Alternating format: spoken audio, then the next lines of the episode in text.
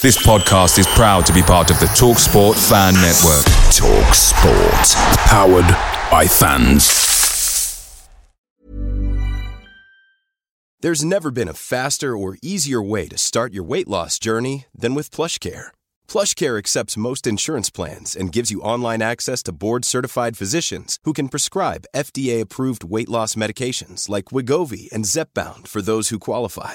Take charge of your health and speak with a board-certified physician about a weight loss plan that's right for you. Get started today at plushcare.com slash weight loss. That's plushcare.com slash weight loss. plushcare.com slash weight loss. The TalkSport Fan Network is proudly supported by McDelivery, bringing you the food you love. McDelivery brings a top-tier lineup of food right to your door. No matter the result, you'll always be winning with McDelivery.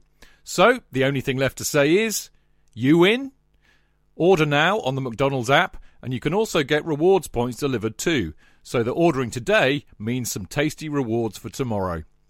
Only via app at participating restaurants 18 plus, rewards registration required. Points only on menu items. Delivery fee and terms apply. See mcdonalds.com.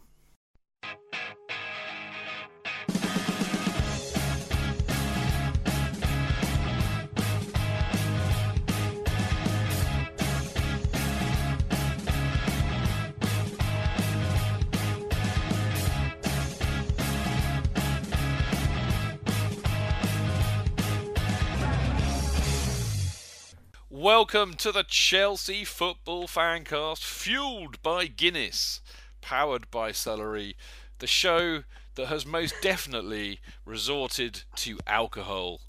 Oh, dearie me. Another Saturday, another top day in the pubs before and after, interrupted by a very poor 90 minutes of football. To be honest, I thought we'd probably lose to City, but the shambolic and passionless way in which we lost was depressing even by this horrible season standard.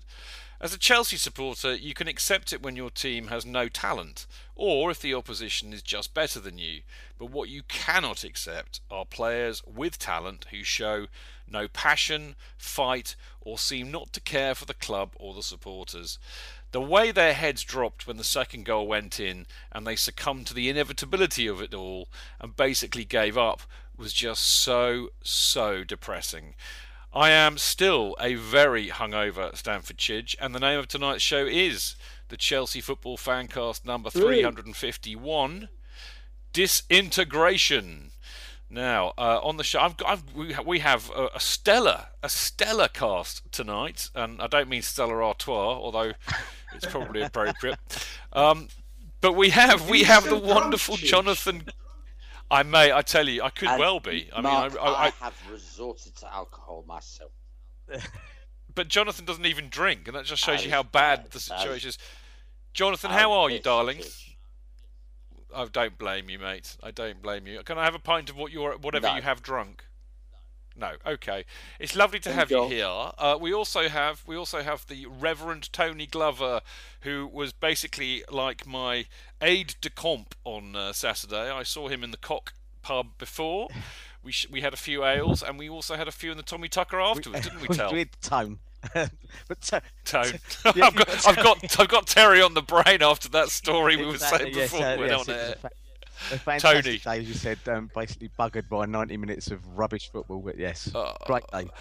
I, I've definitely got this theory that the worse we play, the more we get drunk. I mean, uh, I mean, I, I- I mean, I, I was by no means the most battered. There were people in and around Stamford Bridge on Saturday night who were more battered We drink than to me. forget, Chidge. Uh, Oh God, yeah, it was quite funny. My my wife's always a very good barometer when I come home, and she the giggle on her face when I walk through the door pretty much said it all. Um, now, uh, a man who we would never giggle at because he he is far too much of a fantastic bloke for that. He writes brilliantly.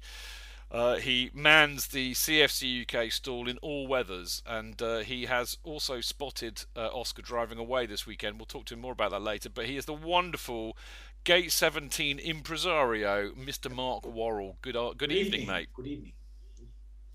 And how are you? Molto bene, molto bene. Molto bene. That's what we want to hear. All right, let, us crack on with proceed. I should, well, I'll say good uh, good evening to the people in Mixlr in a minute, but before I do that, on the show tonight we will be asking why were we so shambolic and should Hiddink take some of the blame? In part two, we'll be assessing Ruben Loftus-Cheek's progress asking what happened to Oscar, uh, particularly from Marco, and should we have uh, let Mr. De Bruyne go? In part three, we'll have another version of the Chelsea Fancast question time where the wonderful listeners in Mixlr get to ask questions of the Chelsea panel, which would be me, Jonathan, uh, Tony, and Marco. Now, to wrap up part four, as we uh, always do, we'll have the usual roundup of Chelsea supporter news. Now, don't forget you can listen to the show live every Monday, 7 o'clock by going to mixlr.com forward slash Chelsea hyphen fancast, where you can join in the chat and post on the live chat page. And of course, anybody else can tweet us at Chelsea fancast during the show. Tell us what you think about the games and everything else. Now, before we carry on with the show, I will say hello and good evening to the listeners in Mixlr. Uh, there's a wonderful gathering of them in there. Ah, Mark Barfoot's in there. I, I spotted Mark in gate 17 on uh, on Saturday. And I shouted out to him, "Who let you in here?" You know, normally it's reserved for, for celebrities like me and Marco. But uh, now it's brilliant to, to wave to Mark as he went past. Uh, Andrew Self, Shed Up. I saw saw Ramsey at the stall on Saturday. Diane CFC is in the house. Some bloke called Tony Glover doing a double shift. Uh, Daniel Cabral is in the house. Daniel, I've just sent you a tweet, mate, which will, will make you a very, very happy man.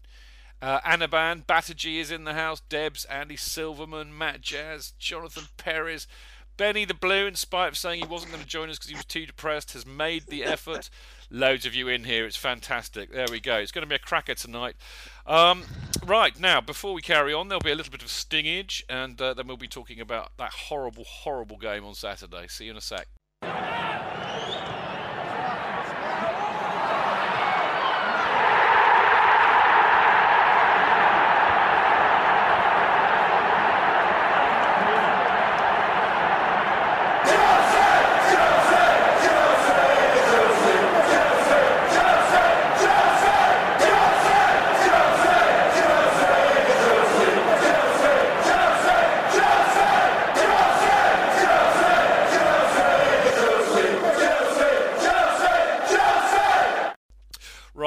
The show. Ah, blimey, blimey, blimey. I mean, the reality is actually. I mean, I did have a few before. That's one of the, the delights of a of a five thirty kickoff is you you get a bit more time in the pub before. But I, I, unless I was so pissed, I had no idea what was going on. I actually thought that we weren't that bad uh, for the first twenty five minutes, and then City scored, and it was game over. They gave up. It was easy for City. It was like a knife through butter. Boys against men, rope a dope. I mean, if you were ever going to write, try and write as many cliches as you could about a shit performance of football, uh, Saturday was the day, was it not, Jonathan? Well, I think one of the problems is is that if you look at City, uh, each one of them plays like a star.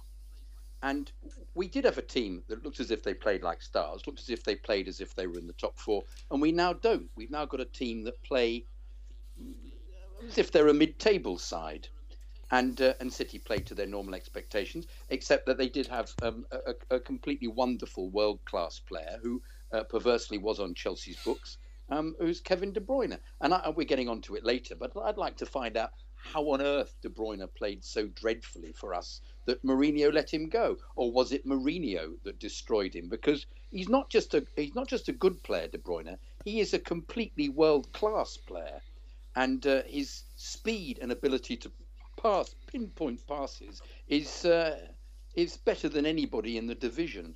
So, um, uh, and I agree completely about your comment about there being no um, passion. I mean, if you want to look at passion, look at Leicester, who are a quarter a quarter of our side in talent and yet never stop for 90 minutes. All right, they're fueled by the fact they could be winning the league this year, but nonetheless, you just look at them in comparison with the way that we performed yesterday. And even Chidge, when you said we were playing quite well, we're still strolling about a bit. And you're thinking, well, we're not gonna, you know, I don't. We're lucky if we score because we're not really putting much much in, other than Costa's shot early on that was cleared off the line.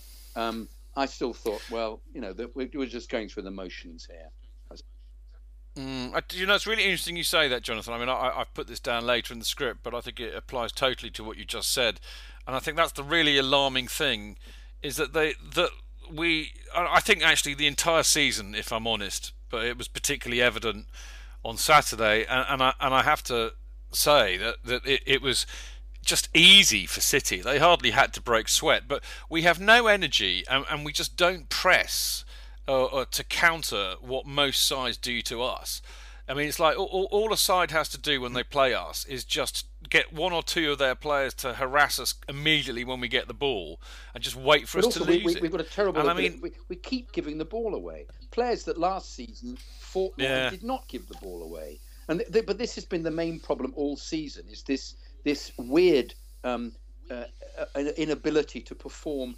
Uh, with the same intensity that we did last year and the same skill as last year, and I, I, you know, I'd love to find out what what what the reason is. I mean, I have to say honestly, Oh. I felt we were hampered yesterday by, you know, I'm, I'm, you know me, I'm not a great fan of his. I think that this decision to, to give Loftus Cheek a go behind um, in the in the front role there, it, it, it the two games just doesn't work. He, he's not a 90 minute man at the moment. He there was one terrible moment when he lost the ball outside the penalty area and just stood there. And I'm afraid I went apoplectic. Well, I was saying my man, my Yeah. man. Well, you know what? I'm gonna, I'm gonna, I'm gonna steal your you. I thunder gonna say my- totally. Yeah, I'm gonna park that. Park, of course, yeah, I don't. yeah. Well, your manservant should get yes, you to stick indeed. to the Well, script, mate. sorry go Otherwise, back, what's back the point? What's the point of me I fucking know, I know, writing I know, them? but at the same time, Um, I'm just following on with my my my um my my ranting aspect about the way that we're playing so badly. But involved. do you know what, Jonathan? Involvement. You, you show, you've shown more passion in the last five Yes, minutes than the entire squad have in the, in, in, the entire now for a bit and season. So somebody else have a go. no, no, but I, and that's why we love you. I mean, Marco, I think you know Jonathan's asking what, what, what the problem is. I, I think I know what it what it is. The defence is a shambles. We're non-existent in midfield, and we're yeah, toothless but in why, attack. kid? Why? I'm asking Marco. Shut up. You've had your turn. Marco, what do you reckon? Well, I mean, two, two things.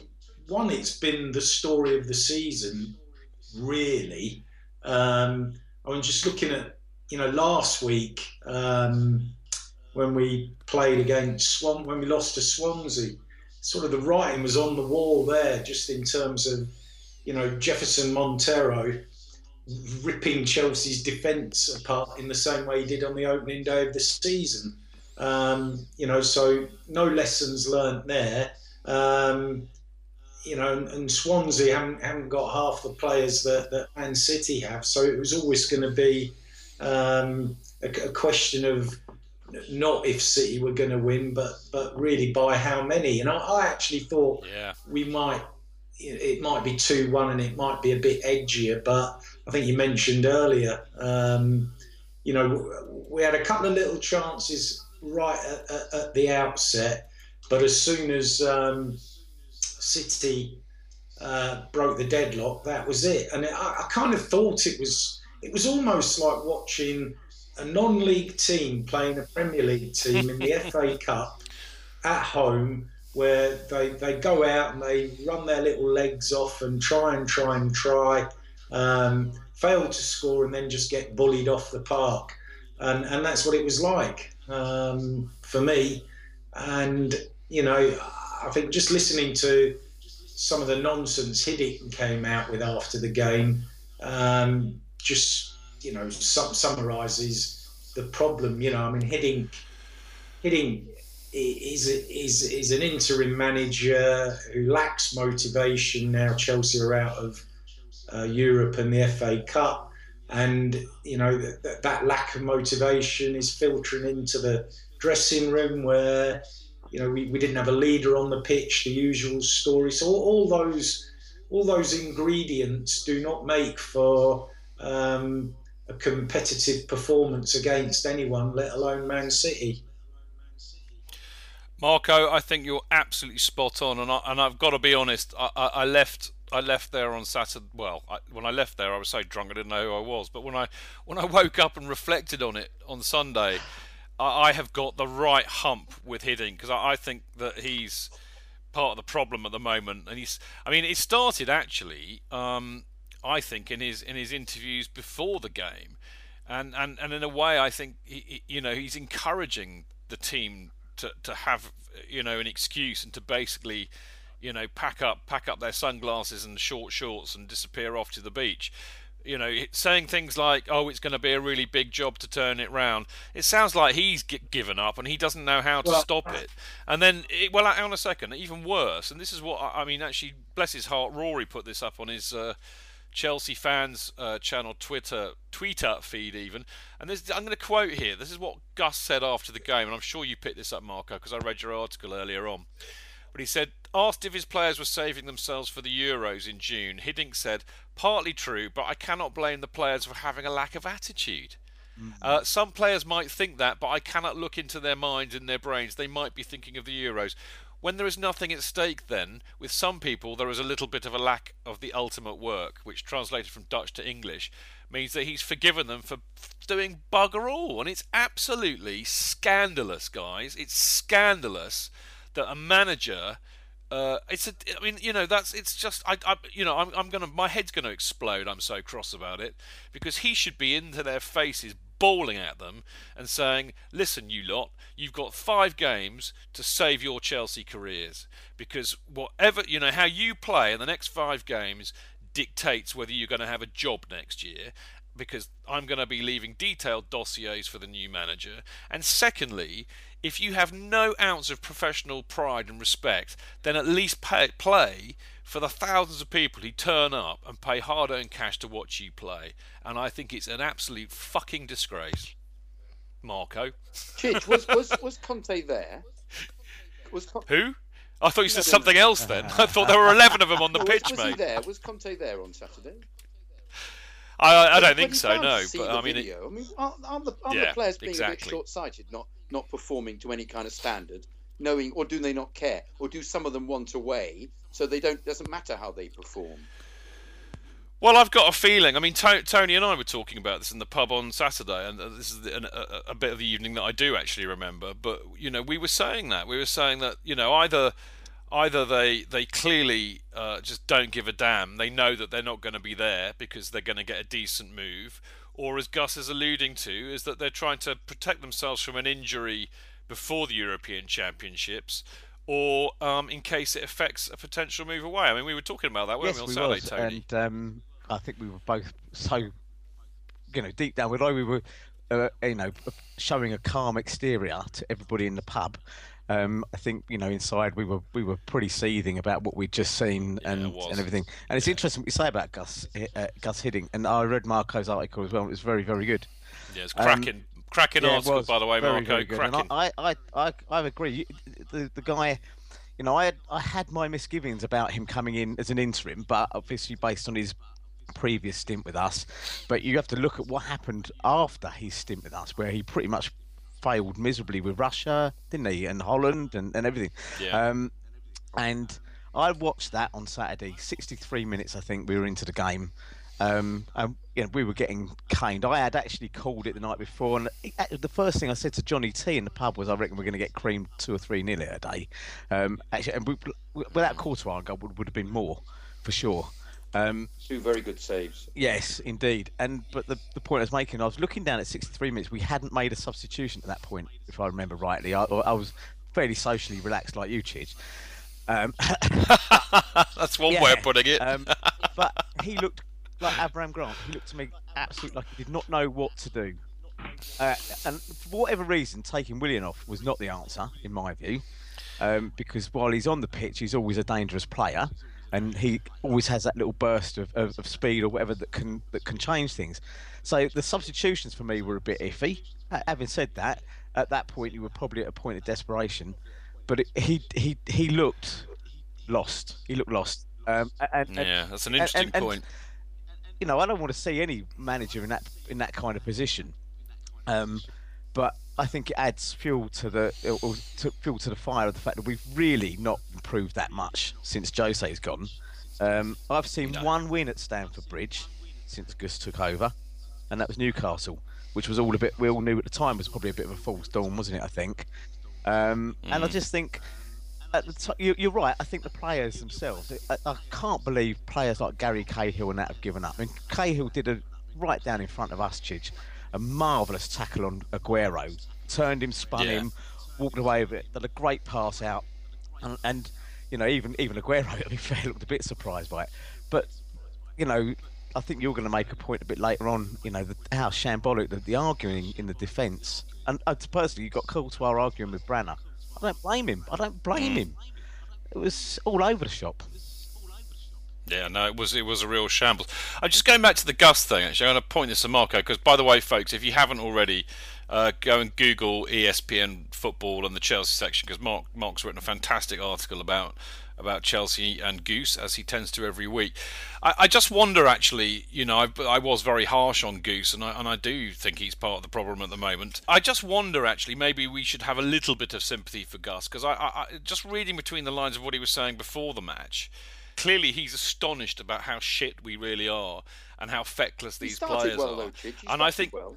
yeah, but I, I, I, think he's. I, I, get the sense that he's quite surprised and astonished, and I, I, I, sense an air of resignation about Goose, and but I sense it's a different air of resignation from the players. The players just don't give a damn, you know. To, they, to don't fair care to Goose, because well, because we lost both the the, the, the two major matches, the PSG game and the Everton game um, he's failed really because the, the aim was to try and be be looking for silverware. I think, as he said, and uh, and we're not looking for silverware anymore. So the impetus for the season has completely collapsed, and I think he's finding it hard motivating them. And I think it's come down from hmm. above mm. that he plays Loftus Cheek in the advanced role to try and give him a to give him a go to see what he does. Well, uh, it, that may be the case, guys, because the one, the one thing I want to finish this part up with is that one of the reasons why I think Gus is lost, I, uh, he, he's just lost the plot actually, and I, I, I came out of the ground on Saturday saying this, is that he's only picked one young player, which is Ruben Loftus Cheek. Uh, you've got this fantastic opportunity for the rest of the season to try and blood some of these youngers, youngsters. But actually, what he did do, if you look at what he did, he arguably picked pretty much his strong, what he would think and what we would have thought is the strongest side to play against a very tough op- opponent. Um, but the trouble was is that these players that he's picked have proven time and time again this season that they either can't do it or that they won't do it. And I just that for me gives a, a, an idea into how stuck he is mentally and psychologically. He's doing what he thinks you should do. Pick the so-called strongest side without realizing they're rubbish. So you might as well pick pick the youngsters. What are you going to lose? He, you know? he, must do that Mental. now, though. He must try and pick as many. I think he should try and play players, who, uh, youngsters who haven't haven't been proven in the first team. He should he should give give other than Kennedy and Loftus Cheek. He should give the others a go. I mean, for goodness sake, they won the, they won the, the game today, didn't they? The uh, They've just won the. Um, they are yeah, now European again. champions for the second yeah. time in a row, aren't they? Listen, we should we should get Marco's view on this because he, he, as I said, he's written an article very much about this point with Gus. What, what do you think about my argument there, Marco? I, think what, what's interesting, I think maybe I can't remember, probably a couple of months ago, I, I wrote a, an article suggesting that Chelsea should um, persuade Gus not to retire and keep him on for another year um, while, while they yes, appropriate did, manager. Yeah. And I think, you know, I think at that time, um, you know, there were there were quite a few people who were erring, you know, cautiously towards that um, possibility that, that he would be retained um, while they tried to sort out a long-term successor. Uh, but then, obviously, you know, the cup competitions turned to custard, and it's it's all been downhill since then. Um, and I really do think, you know, I, I think th- th- there are two problems now. Um, there's obviously the problem that everybody wants the season to be o- over, and it, you know, and in five games it will be. Um, but the, the, within within those five games, um, you know, the, the, I guess the game against Bournemouth is the most meaningless, which is on Saturday. But then we've got Tottenham at home. So, you know, given what might be riding on that, depending on how they get on at Stoke tonight and what happens with Leicester um, on Saturday, you, you, you know, we we have to beat Tottenham just for the supporters' sake. But I don't think the players understand that, and I don't think you know. Whilst I'm fully in favour of um, you know, all the kids getting a chance to play. Um, you know, if you put kids up against that top that Tottenham team, they, would get steamrolled in, in the same way that Chelsea steamrolled that kids team that uh, Pellegrini put out in the FA Cup. So I, th- I think it's kind of like it's that kids' argument's a double-edged sword, but you know the, the, the, the, positive side of doing it is is is just this fact that you know half those players um, that that Hiddink says he cannot look into their minds or in their brains. I think if he could look in there, I'm not sure what he'd find. Do you know what I mean? Um, so yeah. it really is. It's just an awful situation to be in, um, and I really don't. You know, it's five games to the end of the season. I think all those players know Hiddink's not going to be there. Whether or not, you know, the fact that they don't seem to be trying, um, or they don't have the ability to, you know, bind as a co- cohesive unit. What that says about Conte coming in, I don't know. I mean, well, do you, do you know what it makes me think, Marco? And I think this is interesting when one looks at the past and when one looks ahead to the future, is that they don't they don't listen to a nice bloke like Goose because they've just decided to go off on their holidays already. They're not going to listen to Goose, as you said. You know, they know he's he's a lame duck. He, they know he's going to be gone after five games, but they don't like it when they get a shouty, angry manager who makes them do some work and actually pull their finger out, and they all get a bit, oh, I want to go because I don't like it anymore. I want to go where I don't get shouted at. So we're screwed. We get a shouty, angry manager, and they don't like it, and they down tools. We get a nice avuncular manager and they down tools because they know they're not going to get a bollocking. I mean, we are so, so screwed, I think. And here's just a final point this before we go to the break. Because I was on, I know Marco was on with the lovely London is Blue podcasting people yesterday, and I was on their show the week before, and they did this whole keep sell thing. And I was really quite level headed, and I only, you know, wanted to sell the bloody obvious ones, apart from Fabregas, which is my pet hate. If I look at it again this week and actually go with how I felt about this team, frankly, there'd be about three staying. And I think it's got that bad. It really has. We're going to pick I, this up. Just uh, partic- I, one very yeah, very quick quickly, thing. Tone. Um, you, you, what you're saying about Goose's sort of the stuff he's been saying. A couple of weeks ago, I think it may well have been after the Everton game. I can't remember now, but he said we'll be playing for the pride. Yeah, and I made a big point on this Mm. in the in the garden in the pub. Right, that should be the first thing you're fucking playing for, not the only thing that's remaining.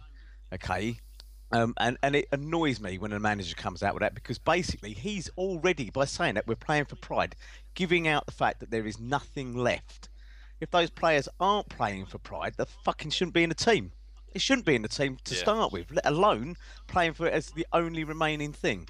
Um, and I just wanted to make that point. I think his his body language or his um, you know, you're you're doing the the, the the the the psychiatry thing, but that the kind of emotional intelligence that he's portraying is so poor. Yeah, it is so low that if the if the players aren't going to get motivated, look, you saw it. Ten minutes before the end of that game, that ground was virtually empty. It was embarrassing, wasn't it? It was Arsenal. Well, I will talk about that the, at the end of part two, I think, Tone. But I, I think one thing's for sure. I mean, they don't. I mean, you know, if they're not going to play for the club or the or the shirt, play for your own professional pride. That, that, all that all I see at the moment is they play like a team that feels sorry for themselves, and I think it's, you know, I I, I was talking to John Fleming in the pub. Uh, after the game, and I mean, you know, he's been going since the '60s. He said he's never seen anything as bad as this. He's, uh, you know, and I think the comparison was at least when we were shit in the 70s and the 80s for periods, the players might have not had any talent, but at least they they play they tried. He said this is worse because this lot have got talent. They just they just there's there's something mentally defective about them. And interestingly, of course, is I think that's pretty much what Mourinho alluded to. I think he, he said he said they were mentally weak. I think he was spot on. Anyway, after the break, uh, we're going to be having a chat about uh, really about the youth and what we might do there. Marco uh, you know, picked up on that in this part, and I think we should we shall uh, have another chat about that. Ruben Loftus Cheek particularly, and uh, we'll also be asking what happened to Oscar, and uh, should we have let De Bruyne go? We'll see you in a second.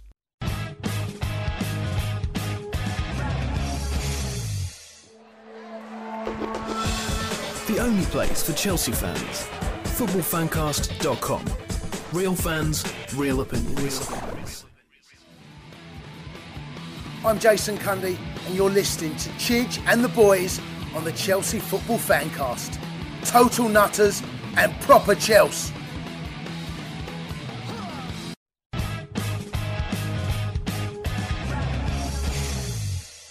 Welcome back. I am Stamford Chidge, and you are listening to the Chelsea Football Fancast. And uh, I'm joined by the lovely Jonathan Kidd, the wonderful Mark Hello. Worrall, and the ever so reverend Tony Glover. Good evening.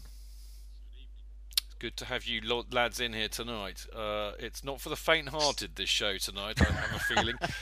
Um, now, one of one of the things we were talking about, um, actually, this kind of follows on from one of what will be many of my rants this evening. I feel, uh, and again, I think a couple of the lads mentioned this as well. I, I just looked at the side on Saturday, and, and I just thought, not one of the current side, not one of them looks capable of captaining or leading the side. And it just occurred to me, good grief, you know, Conte's got a massive, massive job on his hands, Jonathan. Well, it's it's as I said in the first first quarter of the show, first bit of the show.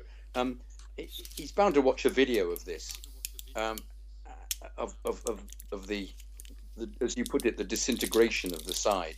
Um, In the 80s, we would call them a video nasty, you wouldn't would we? done, yes. Um, a horror, a horror film. But um, uh, and we're going to get onto it. I'm, I'm, I'm, as, you, as, as you've heard me say, I'm, I'm not convinced that uh, Loftus Cheek is the uh, is the hope of the future because to me, he, he's not exhibiting the star-like qualities of anybody that we should be um, uh, putting our faith in. And yet, at the same time, uh, De Bruyne, when he played for us, I was at Swindon when he played absolutely dreadfully and was was sold soon after. Um, clearly, didn't Tell you what, Jonathan, do you want to talk about it now? talk about it. What?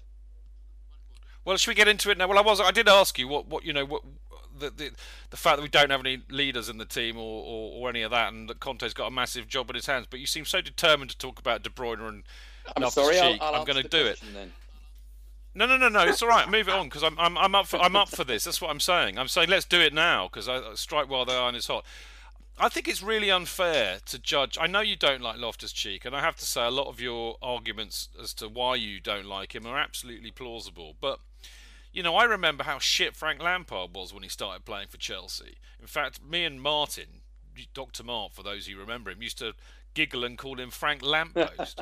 so you know, to to to because he was rubbish because he never moved, he had no positional sense, and he looked like he looked so out of his depth it wasn't true. And bearing in mind, Frank had played for West Ham for a year or two, so he wasn't a spring chicken. So I think to judge Loftus Cheek on a handful of games so far, you know, I think it's a bit early to judge Well, him. I suppose, and also it's difficult because he's not, not playing in a team that's doing particularly well. So, so you expect Yeah. him to be better. But and and I, what I was before you interrupted me so horribly, I was. uh, No, no, I I was was- I was I- I helping you because you clearly. Wanted to talk about it, so let's talk about back, it. Actually, Chid, I think you've actually you've grappled me in the penalty area and thrown me down to the ground. Have I done Yeah, a nipple and, and the referee Jonathan? John Moss has, has not what his name is Moss has not uh, has not seen it and hasn't given a penalty and I'm on the ground going come on ref what's going on I'll tread on your ankle. I'll tread on your ankle just for good measure, yes, then, mate. I'll be, then I'll be sub, I'll be It's very much how I used to play. Bring bring Marco and or Tony in. Um, In all seriousness, without blowing smoke up your rear end, I, I, I kind of thought, well, no, no, I agree with you. You want to talk about it? Let's well, no, talk no, just about it the because I point think I it's really important. that, that um, how do we uh, how do we evaluate this situation given that De Bruyne played dreadfully and we got rid of him uh, and he only played nine games for Chelsea and yet he is now a complete star. So perhaps it's the situation that is causing um, Loftus Cheek not to exhibit his clear prowess. But we don't know what's going on behind closed doors in the in the training setup. But my my um, and as Marco was was saying earlier, if you do stick more of the youth in, they'll be taken to the cleaners by whatever Premier League team Yeah. they play against. So it is completely a, a, a cleft stick. You're completely stuck in a in a, a, a, a you know in a in a in a almost catch twenty two. What do you do? Do you give them a go or you don't give them a go? Um, but it, it, it would be much better for the youth if the players around them were playing up to the standard uh, that they've exhibited last season. Then the youth could slot in, and we wouldn't be showing the spotlight on the youth as much. Because at the moment, Kenedy is, is just isn't isn't exhibiting any of the, the skill that he, he showed early on in this earlier on in the season.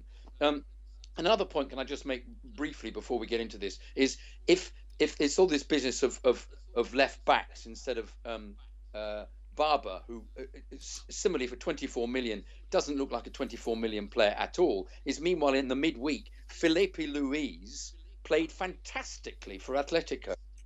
I mean, yeah. fantastically. I watched the whole of the game. Completely brilliant defensive and attacking performance. So what happened there? Why did they? Why did Mourinho believe that he had better players in the system? oops, who do we get? We get Baba, who uh, may have been excellent for Augsburg, whoever he was playing for, but at the moment looks absolutely out of his depth still. You know, he's not a he's not good enough. He's not a but once again, is it because he's playing in a not very good side? And then we've got the disintegration of Courtois, who other than his two good saves, um, was as was as bad as he's been all season, and then did exactly what he did at the beginning of the season and dived out and got himself sent off by not going for the ball with his hands which he had enough time to do it because he was so slow getting off the line. So you've got players still, as we've said before, playing very below the standard of last year. And why? What is the reason behind it? We can't get into their heads, as you've said. And I think it's a bit unfair to have a, have a go at Hiddink, really, because he, he he's, he's got a completely different set of players. He thought that we would be still in the FA Cup and we he got it wrong somehow. And tactically, he's not been the same player. And I think a same manager, manager, manager. And I think he's yeah. he has been affected by by uh, not having great success at management in the interim period. Because when he was here in the first first in his first uh, showing, his first incarnation. He was tactically brilliant and a brilliant manager, and we all sang, "We want you to stay" at the end of the season, and he couldn't because he was uh, managing Russia at the time. So Listen, just to just to pick up on that, I mean, because it does kind of yeah, weave sorry, it back into where I wanted to. Well, no, no, no, no, that's all right. No, you you're getting a. You, uh, Diane has just said, "Damn, J.K. is on a proper one tonight." so there we go. I thought I'd I'd give you a bit of breathing space, but you know. Uh, it does surprise. I, I, I think my, the point that I made in part one about him, he, he's kind of stuck between a you know in a catch twenty two. Yeah, so I feel and, sorry for him. Whatever, cli- whatever, cli- whatever cliche, whatever cliche you want to say, because you know, why else would he have picked? I mean, what in what in most logical senses was our strongest yeah. side, only to see them yeah, play yeah. so shit. Because actually, I, I really do believe that we that we do look better when we've got some of the youngsters playing. Now, I also agree with what Tony and Marco were saying, which is you just cannot, you know, say, well, bollocks to a lot of them. We'll play the youth team because we'll get absolutely smoked by whoever we play.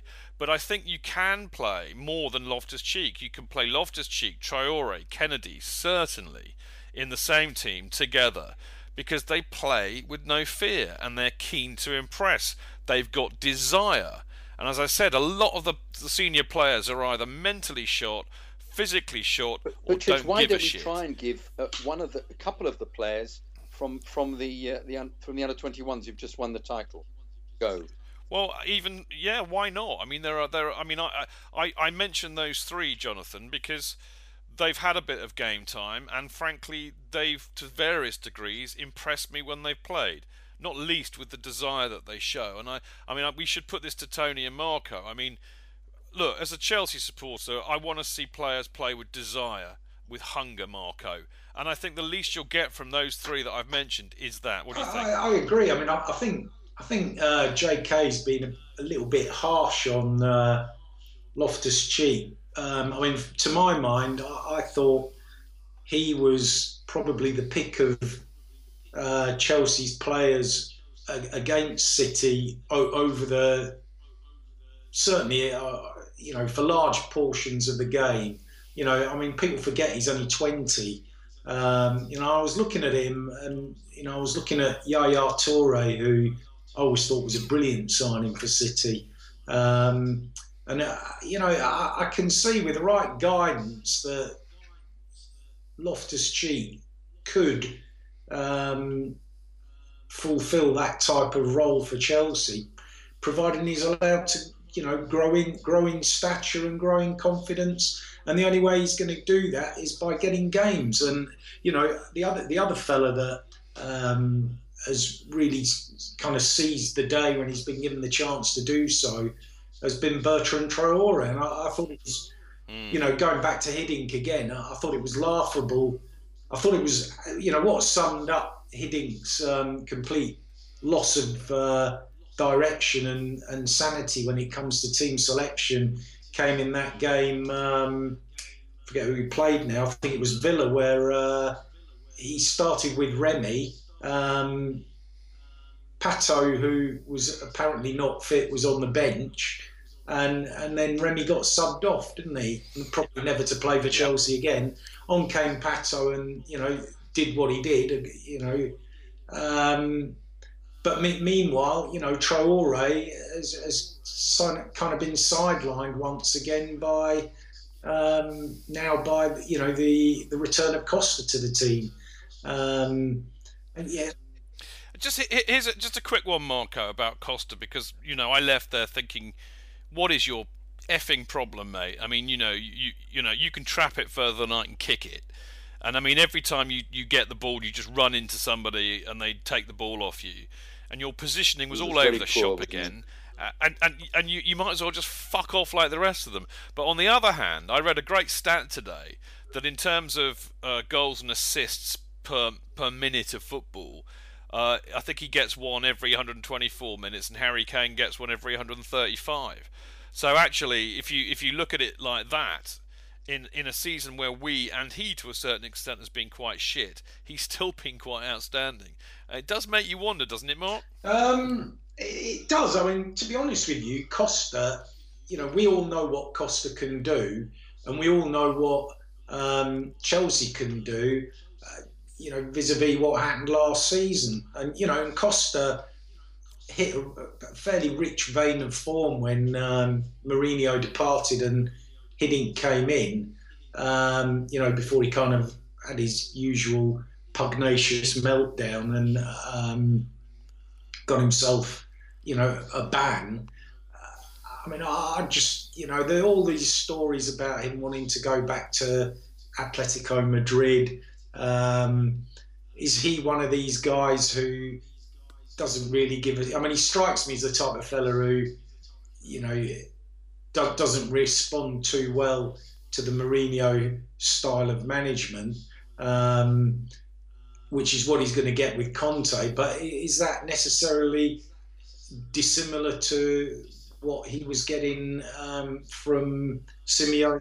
Simeone. You know, I think. That, well, we don't know is the answer to that. I'll tell you what I do think though, mate, is that uh, this is a ch- this is a guy who was Brazilian and he changed his nationality to Spanish so he could play football. so I think it t- I think it tells you where his self interest yeah. lies. Well, that's it. I mean that, that that is the whole crux of the argument, and and that is where you know I totally agree with this. Um, the, the, the, school of thought about you know playing the kids because they've got ambition, they've got hunger, they've got desire, they want to prove themselves, and you know that shower of um, you know moaning minis who who are getting paid a king's ransom and aren't fit to wear the shirt. Understand all of that. Um, you know Conte, if he is worth his salt, he should be able to turn some of those guys around. Um, and that's that is what is going to be interesting to see. Um, can he do it? And you know that starting eleven that he names for the first game of next season, you know people are going to be looking at that um, with uh, properly putting it under the microscope because that will determine, um, you know what what what is in Conte's mind. You know, if Hazard's still there, is that is that because we haven't been able to get 80 million for him because nobody's prepared to pay pay that for him, or is it because he actually wants to stay and play for Chelsea? You know, all these guys are under contract. You know, all this nonsense that Courtois was spouting about leaving Chelsea. He'd only leave Chelsea if if um, Chelsea sell him. Uh, I think it's very I think it's very difficult, and and it, it, it, we had Cundy on the show last week, and and he would be saying this if he was sitting here right now you know, we look at it from a perspective of supporters, and we want you know the players to, to, to play for the shirt, to play for us, to be loyal to the club. And Cundy would say, and I think it's an interesting perspective, you know, considering he, he he played for the club as a supporter as well. But he says they are professionals at the end of the day, you know, and and they they have no allegiance to the club other than themselves and, and what they get paid. So it's a bit naive of us to expect them you know, to turn down a lucrative move somewhere else to a club that's competing in the Champions League or as Real Madrid or whatever. So, you know, it, it, I don't think it's as black and white as we would like to put it. Tony, what's your spin on all of this? I think Marco comes up with a couple of interesting points there, like, you know, A, should we play more of the youth because they look a bit hungrier? And also, you know, what what what is the team that Conte is going to start with next year? It's a it's a tough one. I, I I'm with Marco, and I think that J.K.'s been a bit harsh on Ruben's Loftus Cheek. It, but I just I just think that there, there weren't many positives out of that game, but I think. Yeah, one, I, I think there's this, this, you know, the, the phrase, you know, this, often greatness is forged in adversity, and you know, you're going to learn more um, the hard way um, by being bullied off the ball and knocked about by uh, Yaya Toure. Um, back well, uh, but you know, uh, we go back to this point. Okay, I'm sure when Harry Kane started playing his first few games for Spurs, there were a few Spurs fans going, "What the hell's going on here? What's this?" You know, and then he scores a couple of goals. And start thinking, "Hold on a minute." And I think we're too trigger happy. I've said this before. We're, we're trigger happy as a club with our managers. Boom, out you go. We've we've done it since time immemorial. But Bates had a, a, a, re- you know an ejector seat in the manager's chair. Roman's been the same, and now the fans are getting like that with players because it's like, oh my god, you didn't, you know, you're not, you're not fantastic from day one. And, you know, how the hell are these guys ever going to get developed and learn to track back or learn to do stuff unless they're given a chance and actually given a bit of a roasting because. You know, they're young guys, they're professionals. You assume they want to get to the top of their game. I'll give him a roasting. I'll give Loftus Cheek a roasting, Tony. I don't think Well, th- I- I'm sure we'll be seeing the vi- I'm sure we'll be seeing the video for that on what used to be the news of the world very shortly, if that's the case. Probably from a Greek agreed. island, but you- Jonathan. You get my point. I just think that you know if you're going to start writing them off before they've even had a chance, we've got no. We, you know we're we're going to be buggered forever, and we can become this assembly team which buys and assembles. Yeah, or perhaps we could just start forging a few players. Now, at this point in the season, as Marco said, and as, as said, we, we're going to end up. We could put ten kids out there and get slaughtered, and probably gain not very much at all with five games left. Okay, so you do need to have a balance between the, the kind of more experienced players. Okay. However, some of those more experienced players have got away with it this season, and no one seems to be worried about tasking them. I hope. Like like Uh, well? I think um, certainly um, Costa is for me one. Okay. Now he was a bit isolated on Saturday. Okay. Why not bring Pato on? Why not try two strikers for once? Yeah. Why are we so fucking hooked on a single striker? It drives me fucking bananas. This four four It two just three one fuck- does my head Now, in. the one positive thing, or one of the positive things I've read about Conte, is he's prepared to fucking switch it around. Different games, Hmm. different different formations, or whatever. Thank Christ for that, because at the moment I'm getting more and more frustrated with it because we had Didier Drogba. Therefore, every time we play, we're going to have a single striker, and it's rubbish. But I also think that there are other players. Now, Matic has had a problematic season. Would I sell him? No, not at all. Okay. Uh, and it's a malaise. Look, I, I, I had a conversation with Greg Grimes today, okay, on Twitter, where I said it was a, sh- a shambolic team performance on Saturday without any massive individual howlers because I don't think there were. There was no one on there. I was thinking there was no one who was playing Cuadrado bad. Let's put it that way. A little, you know, made, made euphemism, yeah, but no one was. He's, a very good yardstick. You're right, Tony. Very good yardstick Yeah. for aw- for awfulness. Yeah. Or Salah. For awfulness could rather Exactly. bad. What, what I see is a completely, you know, out of tune Formula One car. It's like someone. It's like they've taken a McLaren. You know Yeah. what it's like? It's like that wonderful, wonderful um, Eric and Ernie gag about Andre Yes. Previn. I'm playing all the right notes, Exactly. but not necessarily is, in the right like you've order. Taken, you've taken the Mercedes uh, uh, Formula One car to Kwik Fit and asked them to get it sorted. You know, it just is not going to work, and that's why I think Conte will come in. I hope, I hope and hope and pray he lives up to his nickname of the Hammer, right? And I hope and pray Not that no, kind of I, hammer. What I want, what I want, Chidge, is I want Roman Abramovich to say to the squad, "This is your manager. His word is law. If you don't like it, you're out the door. And don't think I'll sell you to somebody good, right? I'm prepared to sell you to a shit team. Yeah, okay. Hmm. But this is the boss, and let's have. I'll sell you to Stoke. Let's, let's That'll just, learn let's just get away from this because we, we've said it before on there, and I've said it on the podding shed, right? If we're going to have a situation where the players rule the roost in the changing room, we're buggered forever. Joe, Joe the Blues just come up with some genius. He, he said, "Sell everyone back to Russia. I think we can do better than that. Send them to Siberia." Yeah. Yeah. That's the plan. I think that's you, Tony. You you just eloquently made some really really excellent points there.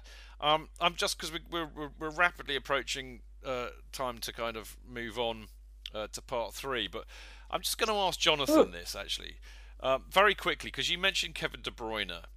Um, and there was an absolute meltdown on Twitter all week about De Bruyne, particularly after City getting into the semi-final of the Champions League.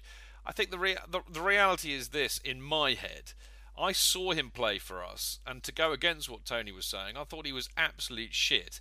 And then if he was demanding to have a first team place every week and not prepared to sit on the bench or fight for his place, which is what we've been told, then you know don't shut the door on your way out.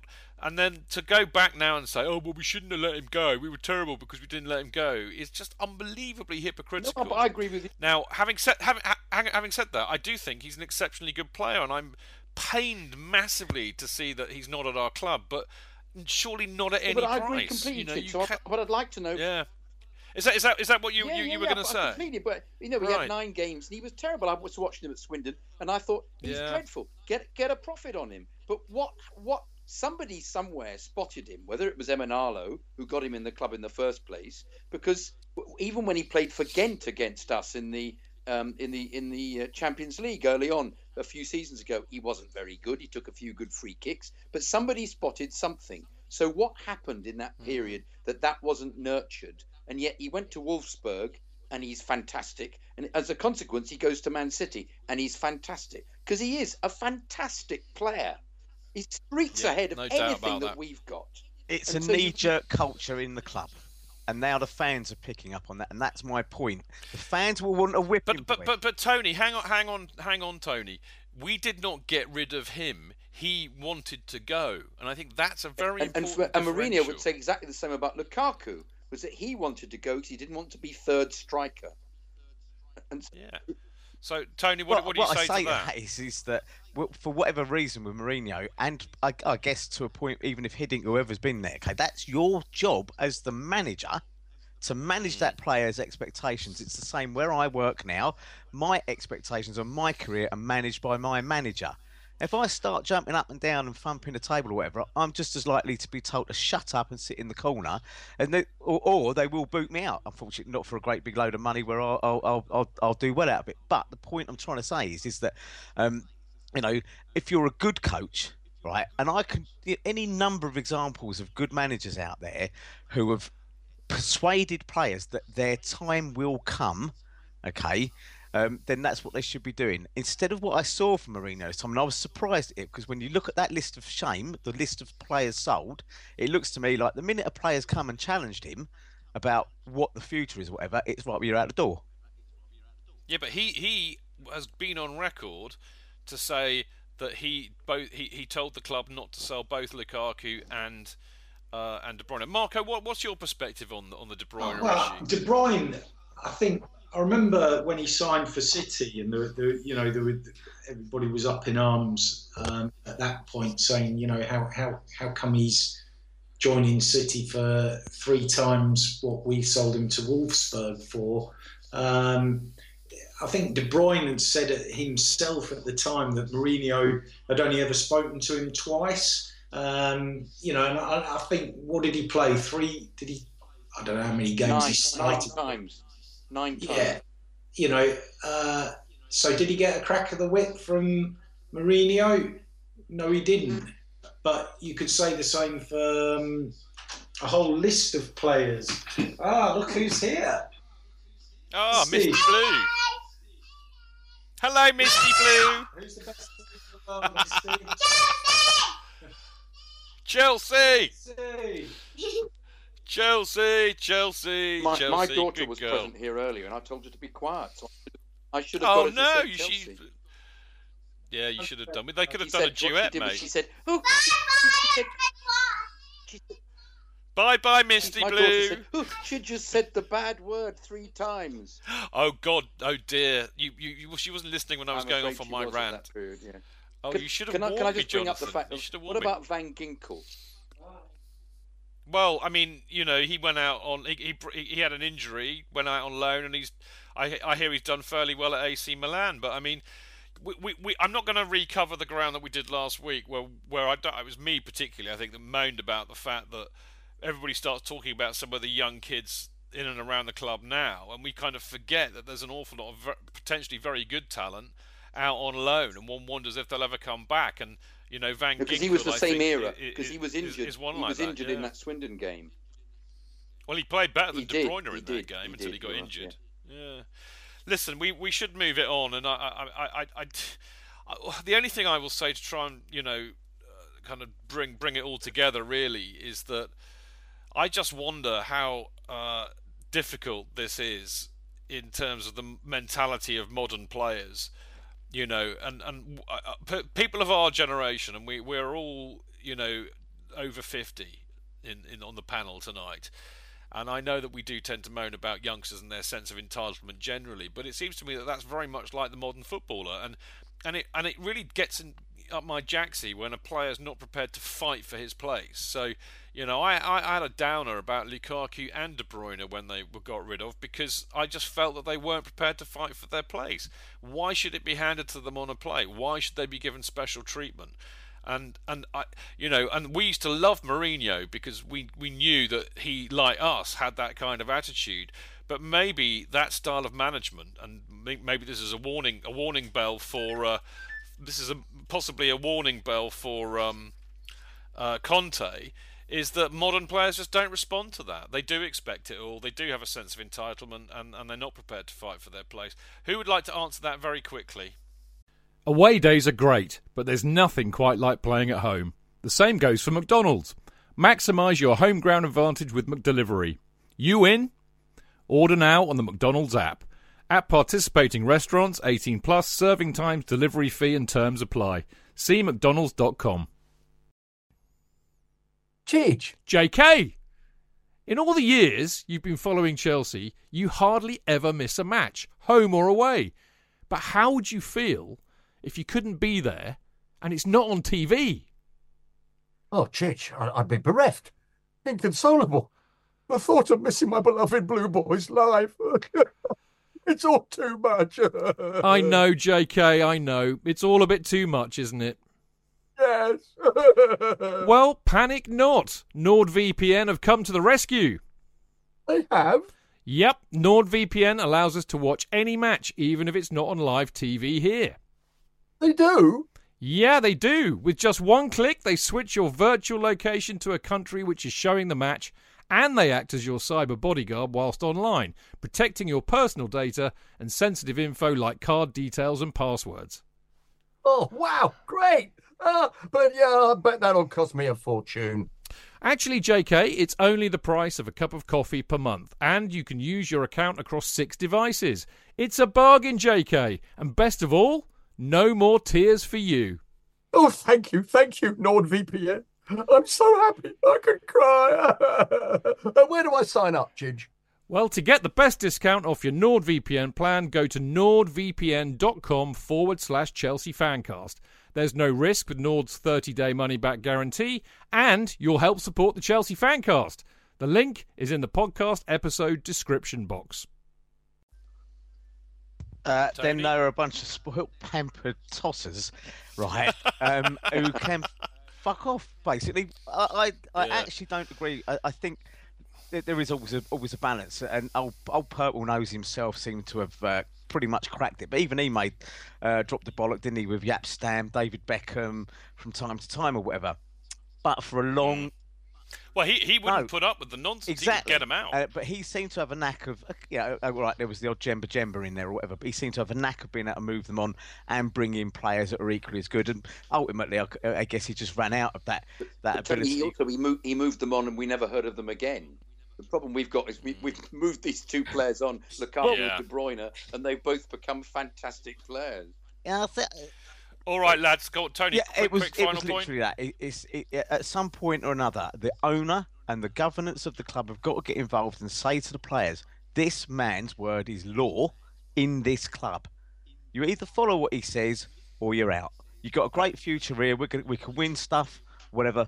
But unless you follow him, you know, we are going to back him all the way this time. And I think that's really the message, and it needs to go down to the squad, every single one of them. I get the impression that's going to happen automatically with Conte. Actually, I don't think the, the owners need to get behind it. I think he's he looks like that kind of uh, uh, he wears his, his his all his emotions on both sleeves. To me, that's the impression that I get. I think what he should do is if it, if, if it all kicks off in the dressing room, he should throw his wig at It's, them. it's a furry cat, isn't it? He wears on his head. What is it? I think I think that's probably where the expression "wigging out" comes from. And on that on that bon mot, I shall I shall bid you all adieu for part two, and uh, say that we will be back for part three, uh, which is basically where we're going to have another version because we've got such an esteemed panel tonight, and I, I immediately exclude myself from that. Uh, I think it'd be quite fun to do another Chelsea fancast question time. So after the break, when we come back, all of you lovely people who are listening in Mixlr can fire some questions at either myself, Jonathan, Tony, or Marco, or all of us collectively. But just if you if you want to ask one of us, then tell me in Mixlr who it is you're directing it to, and hopefully we'll come up with some smart answers for you. Anyway, we will see you in a second after this break.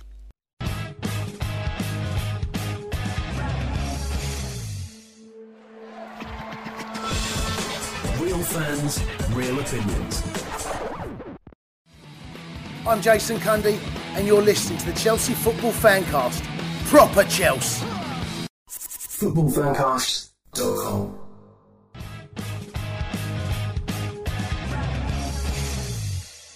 Okay, we are back. Welcome to the Chelsea Football Fancast. This is part three, and uh, I am Stamford Chidge, of course, as there are people yet to be discovered in the Amazon rainforest are well aware of. And I also have the wonderful Tony Glover, the Reverend Tony Ah, Glover in the house. Bonsoir. I have the uh, wonderful uh, Marco Worrall. Benven- was it? What do you call it? Benvenuto or something? Buongiorno, that'll do. Benvenuto. And we we we have the uh, we have the wonderful I Jonathan timed Gibb. that really well. I just went for a wee and came back, back in, and you mentioned me. Did Yeah. you really? Have you just you've been Yeah, out for a quick wee without even us really, knowing? Really well timed, Chidge. Thanks. It's almost as if you had a, a We heard a- nothing. A, a, a, a roving eye on me, you know, like a monitor on me, a camera following me. I have. I've got my camera turned on so I can see what you're doing. No, I'm only I'm only joking. Right, this part of the show, um, this is the the one the one upside, and I, I actually generally do think this is an upside to the fact that, that we only have one game a week now. Uh, so rather than us prattle on about what we think of uh, for three parts, um, I think it's much more fun to open it up to the wonderful live audience that we have on Mixlr. And they can get to ask us some questions, and we get to hopefully answer them for them. And this is what doing the show live should be about. It's a bit of interactivity, and I, for one, am a big fan. So, without further ado, um, let me just scroll down the old Mixlr. We've got a question for all of us. It's a good one, that actually. isn't it? Uh, that's it is a good one, yeah. Oh, oh, this is brilliant. I'm now having a Yes, memory yeah. of, of, of, of being very drunk in the pub and saying, No, I'm not doing that. But it's from Ramsey, Shed Up a Man for All. Who is the player of the year? I was going to abstain but have decided to vote Djilobodji. Tony, you well, first. we had this, didn't we? I think we might have had a little song about it. Um, Oh, what? All lost in the transfer market. I can no longer shop happily. I went in for that special offer. Papa. Djilobodji. and uh, Thank you, thank you to Callum for the genius of that. yeah, I song. think Anyway, we were Tony. discussing the fact that as a protest vote, everyone should just get on there and vote for him as the player of the year. Um, it- it- I mean, the, the fact is he's doubtful he's ever going to make a list. Listen, um, player of the year, um, I the the, uh, the only one who's shown any consistency throughout the whole season of any sort is Willian, and even just lately, he's probably um, still getting that vote. Well, given up he's, as well. He's, he's, give, he's getting that vote on the basis of a, of a cracking start when he was knocking in free kicks right, left, and centre. Um, and He- He's uh, gone down to their level, hasn't he, Tony? He's been But do you know, worn I. I wonder whether he's just absolutely fucked from carrying the team. Like, bit like and that's Peliqueta Mm. as well, because, you know, as Peliqueta has been a sort of a, a, a beacon of reliability, but even he looked a bit, you know, like he'd a bit fed up on Saturday. So, if you're talking in terms purely technical, then it's got to be Willian, I think. Um, I'd be loath to give it to any other player, but if I was going to give it on attitude, just on attitude and loyalty and not gobbing off in the press, um, I'd say Gary Cahill. Hmm, Why? why so? Because I think he's massively underrated, and I, I, I really want to clock somebody who goes around saying Cahill shit, get rid of him. Oh, yeah, a lot of people because do. they like a whipping boy, and I, I've stu- I stuck I st- stuck up for David Luiz when when we had him. I didn't think we should have got rid of him, and I'll stick up for Gary Cahill because he is part of a defence that is falling apart. Okay, and yet he's the only one, the only one that seems to regularly put in hundred percent effort every time, and every time he gets caught a little bit out of position because he's trying to cover for all the other twats at the back. Yeah. okay. Everyone jumps at him and says, "Well, fuck me, Kale. You couldn't be in three places at once. What's the matter with you?" Mental. So I, on, Yeah. on, on on technical stuff, I'll go Willian. On attitude, just on attitude, and and for me being proper Chelsea, and one of the only ones that has been proper Chelsea is Gary Cahill. On that point, uh, Tony, it's really interesting because MHD eight five six K, which is a very peculiar name. It's code. Uh, it's code. I, I I- I wonder why I wonder why your parents named you that. But anyway, he he, he or she or it maybe makes an exceptionally good point when they say, although you said not one player against City could captain us next season. I think that Gary Cahill can definitely be the next Chelsea captain. He's helped us win the Champions League, the FA Cup, and the League Cup, and the Premier League. What do you think? And and actually, I, to answer this first, I think I might have mentioned this a few weeks ago. I I, I, I would be, for for example, far happier seeing Gary Cahill as captain Yes. than than Brana. But what I, I would I would be certainly be more happy that you know with no JT and none of the great spine of the team left, then we have to look to people who were influenced heavily by that period. And and do not forget, ladies and gentlemen, that Gary Cahill uh, played uh, in the uh, final of the Champions League in, in, a, in a resolute Rorke's drift Ian defensive operation. Yeah. He was playing against. he Uh, was playing with David Swan- Luiz, who was injured, if you remember. Yeah, well, I was going to say Yeah. they were both injured. Gary Cahill played the entire match they were injured, with swarms of uh, German Zulus marching down against him, and uh, and he sang Men of Harlech at the end. So what more could you want? But the, the the bottom line is is that I would really not be averse to that. So if MHD eighty eight five six K, that is an astonishingly brilliant point that I But wholeheartedly agree with.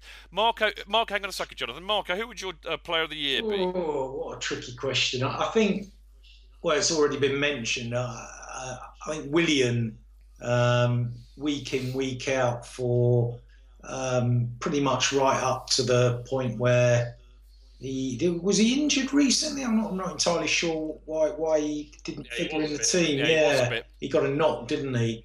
I mean, pretty much throughout the whole season, and certainly during the um, you know the capitulation of uh, Jose Mourinho in in that period, he he was the only guy that if we hadn't ever had him in the team, I I think um, we wouldn't have we, we really would have been in a relegation battle. So for that reason, um, I would give him uh, the benefit of the doubt and uh, name him Player of the Year.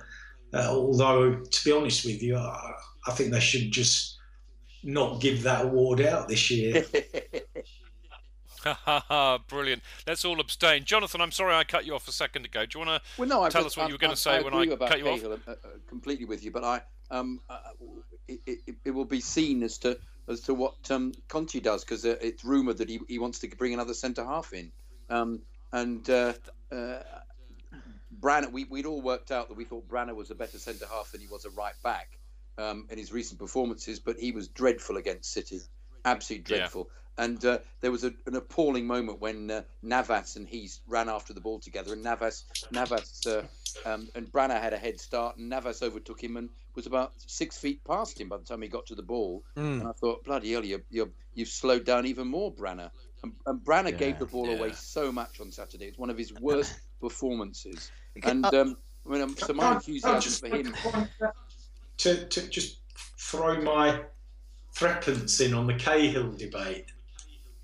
Mm, And all, all yeah. I'd say about Cahill is I, I think he's he. I mean, there haven't been too many lucky players um, at Chelsea, but he, he I think at the time when he was signed, he was I think a few eyebrows were raised.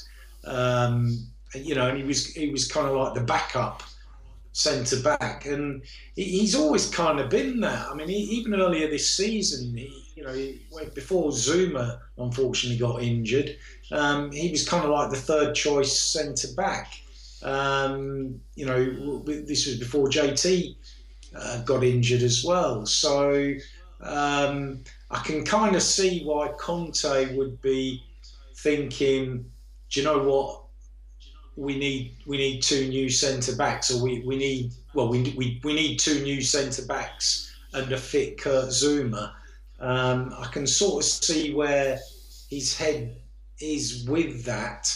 Um, and that said, you know, you, you you're absolutely right, um, Tony. I, I, you know, you, you cannot fault. You know, Kale's kind of got that um, body on the line mentality that, that, that JT brings to the game. Yes. Uh, you know, where, where he makes makes up for maybe a, that that slight lack of awareness um, with, with uh, other aspects of his game. I mean, wh- whether that's going to be good enough, I, I- suspect he. I'll be surprised if he, he's in Conte's first eleven next season. But it's only been this season that, that Cahill hasn't been included because uh, last year it was, um, and the year Yeah, before last- it was it was Cahill and Terry were the permanent choices. It's Well, because la- he, last year, uh, up to I think he got that bump on the head against Tottenham, didn't he? At the beginning of December, um, not last year, the year before last, uh, and and then he kind of struggled after that, didn't he, for a he bit? did. With this season, it, They, they should they should have told him he was George Best, like the, the old yeah, joke goes. Jonathan, who, who's your player of the year then? we didn't get Willian, to get to that. for, for his Yeah. for his earlier I mean- uh, activities, but he still annoyed me because he's, all his corners always hit the first man, even when he was playing really well. It's something I never quite Yeah. understand why professional footballers can't clear the first man. But um, Oh, no, but couldn't uh, agree more. a brilliant a, a- a brilliant season early on, and uh, I think he kept us in the Champions League, if you remember, with his um, with his free Yeah. kick against uh, um, Kiev, um, uh, who were a poor side actually. I think we we, we flattered a bit to dis- to deceive in the Champions League. But yeah, no, Willian by a mile, by a mile. Okay, well that's a pretty clean sweep for, for Willian. The only thing I will add uh, very quickly, because this kind of uh, was to do very much with the the, the post uh, match pub chat, and uh, there were quite a few people saying that we really need to set up a campaign to make uh, Papi Djilobodji the uh, player of the year. scored. Um, oh no, is it one 0 Harry Kane, oh, Yeah. dear. an absolute Oh, cracker by all accounts. Everyone in the Mixlr room saying so, and well, What a shame. Um, I, the only the my, my riposte to everybody who said that was actually, if we're going to do that, then let's get a campaign together to get John Terry to be voted the Player of the Year because it won't have pissed the club off if they if, if he won the Supporters Award. Uh, but on that note, um, I'm going to move on to another question, and uh, there's a lovely one in here from Sajin. Uh, who says, Would you want Abramovich to pump in millions or billions on Galacticos or hire a great scout to build a proper team, a proper Chelsea team. And as he's used the word proper Chelsea, I think there's no better person to uh, direct that to than the proper Chelsea Marco. What a good question that is. Um, It is, isn't it? Cracker. isn't isn't that what um, Abramovich has already done though? Um, several times, just bringing um, Galacticos in, in, in a kind of scattergun style. Um, since he's been here, to, to the detriment of you know the, the, the, youth, as as we so often lament. Um, you know that, that that that's what he's all about. So I can't. Other than this season, Marco, because I think this season the reason that Mourinho never got given the funds at the beginning of the season was because he was told to play the youth because because he spent Abramovich spent 100 million on the academy and we won the under 21 European Championship last year. And I think that was uh, he was supposed to inject Loftus Cheek in from the beginning and he didn't because he maintained the same the same team thinking it would get him out of trouble. And I think that was the reason why he didn't purchase anybody at the beginning. That's my view. Mm, I- Tony, what's what's your perspective on on, on that Um, question? I'm with Mark, Mark, Marco on that one because I think we've we've done that, um, and it's worked. It's been a chaos theory, hasn't it? Really, buy loads of players, get managers in every two or three years, um, and let's face it, since 2003 or four, whenever um, Abramovich came in, you know, we've we've we've enjoyed riches way beyond what any of us on this podcast could have ever imagined. Let's be fair, we've all been there uh, a, a fair amount of time, and you know, for me, 1970, I went 27 years without seeing anything decent come through the door. Um, so I, I'd, I'd rather. Uh, this is why I'm intrigued by Conte as a choice because he took a pretty fractured and downbeat um, Juventus side, yeah, and turned them into a winning. Is it three years on the trot or something? They Three on won the it, I think. yeah. Right. Yep. Um, Yep. And so the so the parallels between Juve. Now, obviously, we haven't got the the kind of um, bribery match fixing bollocks that hang out. Well, at least I hope we haven't. Um, well, we couldn't have done this year. Fuck me. Um, Well, I think that I think the team have taken a dive yeah, for most yeah. of the season, Um, but mate. You, you get my drift, and I think that actually, I do. um, I, I think he he'll be picking up a club. there are massive parallels between where you, Juve had fallen, the old lady of Turin had fallen, to where we are and where we will be next year. Um, and so I would I th- I would like to think, you know, it's a, a bit of a balance. Let's let's let's stick with with some of the youngsters that we've given a chance to. Okay, um, I, I'm I'm probably out on my own here. I don't think we should sell Courtois or Hazard. Um, you know, we sold one good goalkeeper. We don't need to sell another fucking good goalkeeper. Um, and players like that, you know, I think there's a lot of hearsay that's coming out of the club. Oh, you know, they, they're not happy. And and pe- you know, they pick this up from the press, from the media, and we all know what a bunch of bloody spinning bastards they are. You know, taking things out of context, giving you little select bits of conversations and whatever, um, uh, or, or using the old a source, a close friend, all that rubbish. We all know that. Okay, if you read through that. I think there's a bit of a balance. We are going to need to spend. I don't think it's two or three players. I think it's four or five, and I think that's what you need. But I do think um, that some of the, like you know, the three we've mentioned, Traore, whatever. Um, so I, I, I'm, I'm going to, yeah, I've got splinters in my arse. I'm in the middle on this one. Do, And- do you know what I mean? The, my my kind of take on this is that I just think it was really interesting what you said, Tony, about you know being really grateful for seeing us win stuff that none of not not one of us on the show tonight could have even dreamt would have happened, and I totally get that. But of course, this Yes. is now, and that was then. So what I would I would lean towards saying actually, you know, I've seen us win everything. Now I'd like to see us build a team that I can love, that a, a team that I feel plays for us, a team that I feel has a Yes. connection. Because I mean. I, I talked to, to Tim Rolls about this today, and he's just written, uh, or he's in the process of writing his next article for CFC UK, and he felt really very downhearted hearted about it.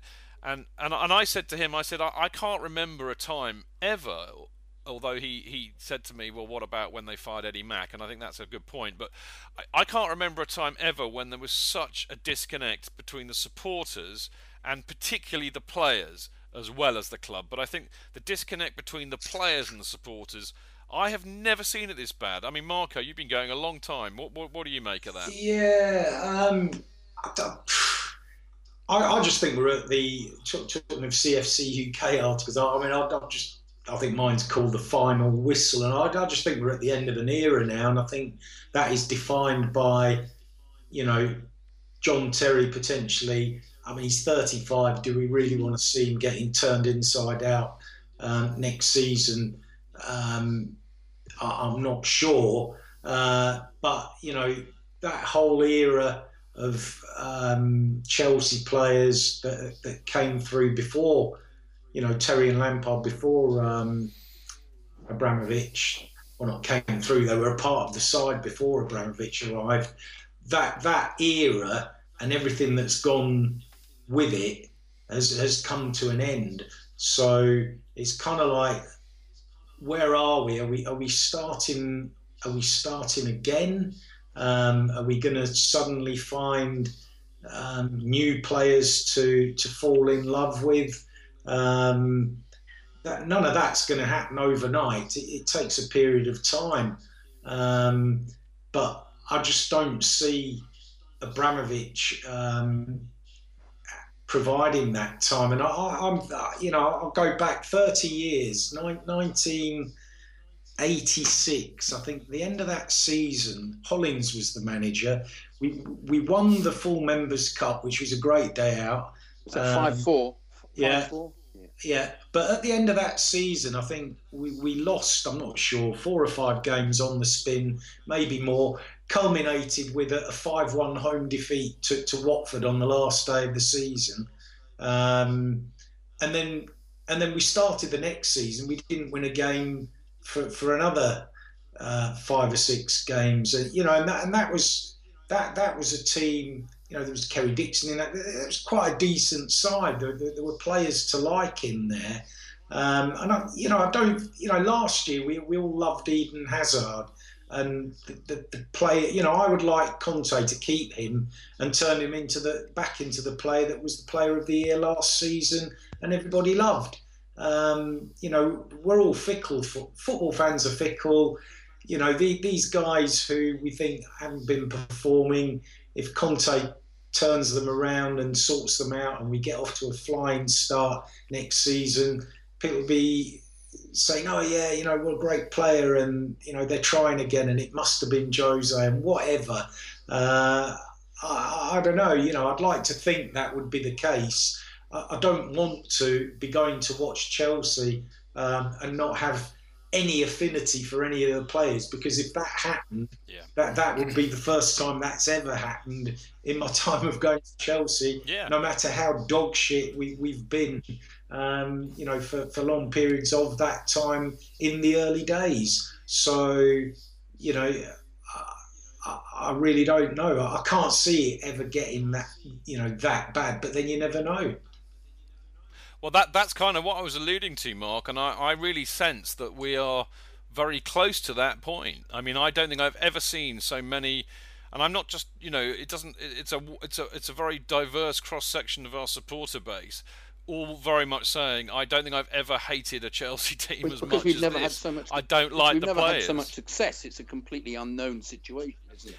I don't think it's in terms of that. I think it's very much to do with their attitude, you know, how we perceive their attitude to be and their disconnect with us and the fact that we don't think they give a shit about us or the club. I think it's much more to do with that. But anyway, Jonathan, make no, your I, point. I'm just saying it's the first time that we've ever been in a situation where we've won, been, been one of the best teams in the world and won so many trophies. So this descent into appalling mediocrity uh, is is all the greater we're having to deal with something. We, you know, we've got to the pinnacle, and we're now falling a very long way down the mountain.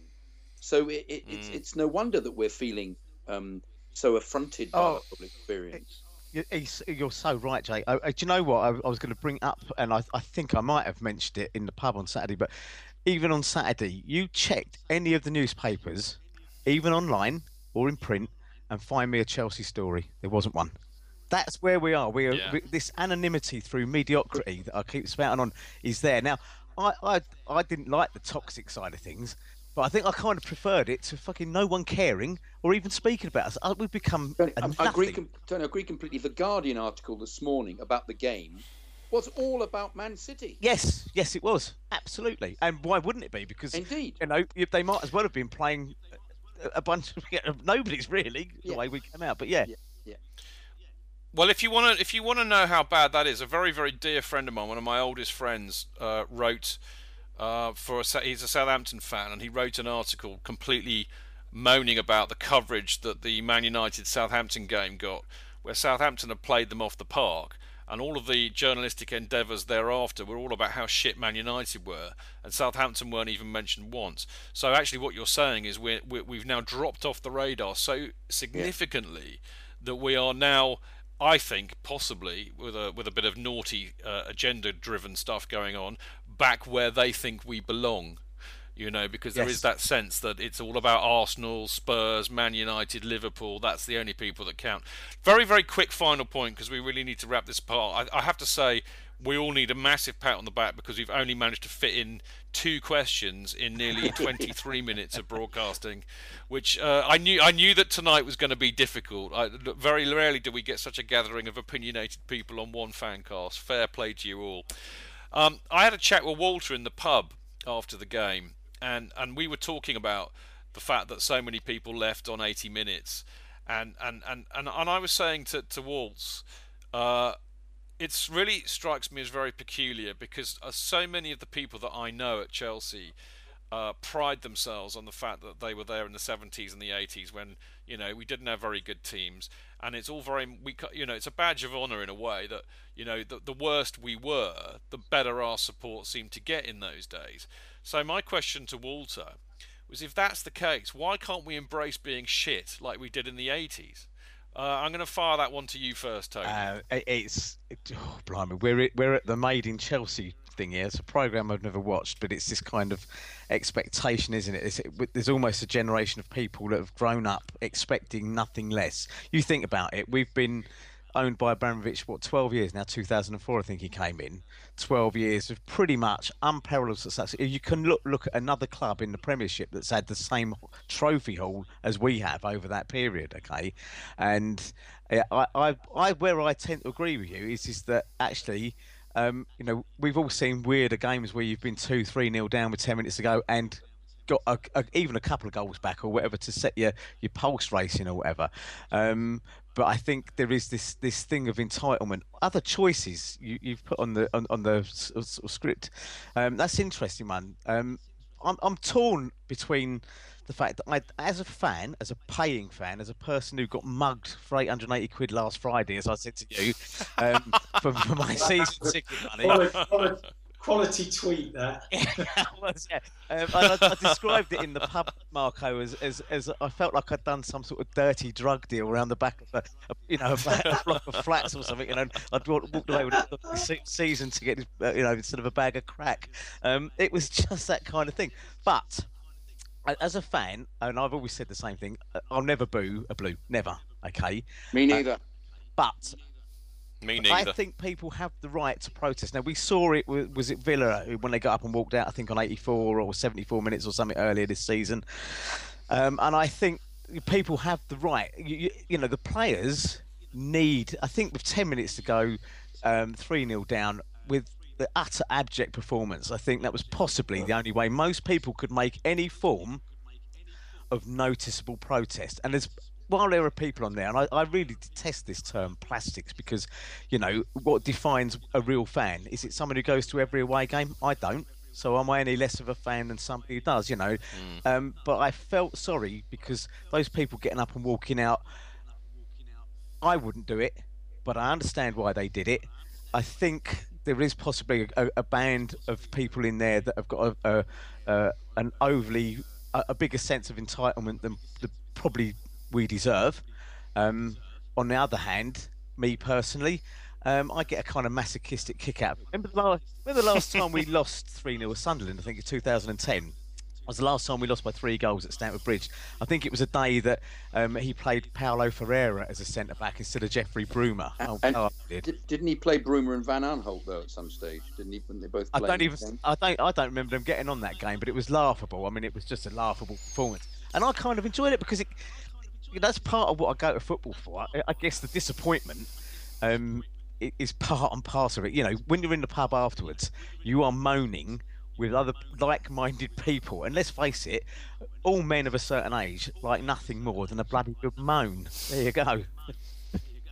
I think the only thing I can say is the more shit we are, the more Yes. drunk I get at the game. So I, I'm all for it. But Marco, I'm going to just fire this one to you very quickly because we do need to go to the break. But if can you answer quickly why why people find it hard to embrace us being shit like we did before? Well, I think I think part of the reason is you've got sort of two generation, or maybe well, three generations of Chelsea fans. You've got sort of maybe the under thirties um, who you know Chelsea have been pretty good. They've been on the up for the last twenty years, You know, since, Yeah. or you know, maybe a little bit more. You know, Hoddle was kind of the catalyst for Cosmopolitan Chelsea and everything that followed from winning the FA Cup in '97. You know, so that that's a long, long period of time um, of pretty much consistent success, a lot of trophies, and it's you know it goes back a lot further than what a lot of people seem to think is that you know we've only been successful since Abramovich um, waded in with his um, wallet. So you know I, I think there's kind of that group of people who are sort of thinking, bloody hell, what's going on here? And then there's the older buggers um, like us lot who, who are sort of remember um, the, the days before that, the kind of like the 20 years before that when there was nothing, um, who are kind of thinking, hmm, what's going on there? Um, but it, I, don't know. I think I just think the world's moved on. It's what what what pisses me off about Chelsea is, and I know I don't think we've covered it today, but I, I, I just, you know, Tony sort of highlighted it a little bit there. I just feel like a commodity now. I, you know, I'm a customer.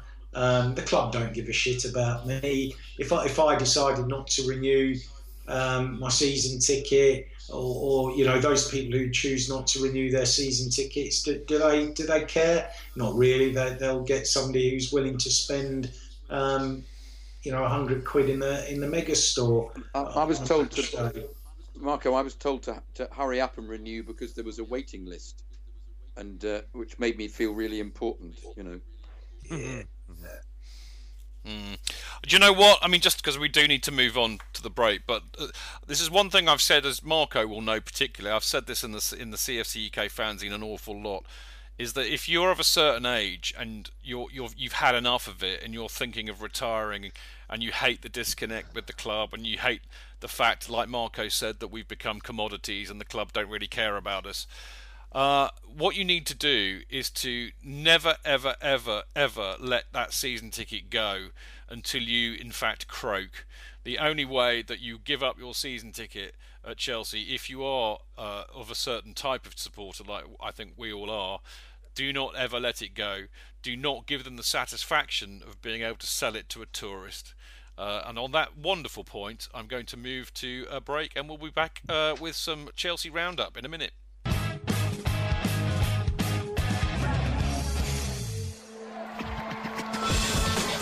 Real fans, real opinions. I'm Jason Cundy, and you're listening to the Chelsea Football Fancast. Up the Chelsea! Footballfancast.com.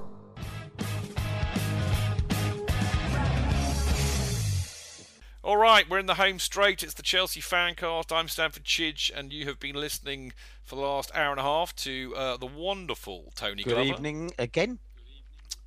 Again, and the superlative Hello. Mark Worrall, and the ever effervescent uh. Jonathan Kidd, the fastest voiceover artist in the West. Shall I read this one really quickly, Chidge? You're going Yeah, to read yeah. the email? No, no, I was don't only read it. Read it in your normal, the first wonderful. sentence really no, no. and then read it properly, but you've blown that now. So- Okay. You're not going to do it in the style of uh, what? What did you do last week that was really funny? I can't remember. You did it in the style Goodman- of um, Brian Blessed and yeah, John my John Brian Blessed Goodman, was a bit didn't you? rubbish, but my John Goodman was okay apparently. Do it in the style of Okay, Jonathan do Kidd, it. mate. I'll do it in the style of my Formula One read. Um, Yo, it's been a while since I made the show. Tweeted once Chelsea lost Champions League. I was- No, I'm read I it at the gonna do that. I normal was gonna do that. speed. Look, you keep interrupting. I was just going to do that for a paragraph and then go back to the beginning again. I was just going to show off a little bit. Oh. We, you Oh, did it last do it week, though. Well, you showed off the week before. You show Oh, off every Chidge. week.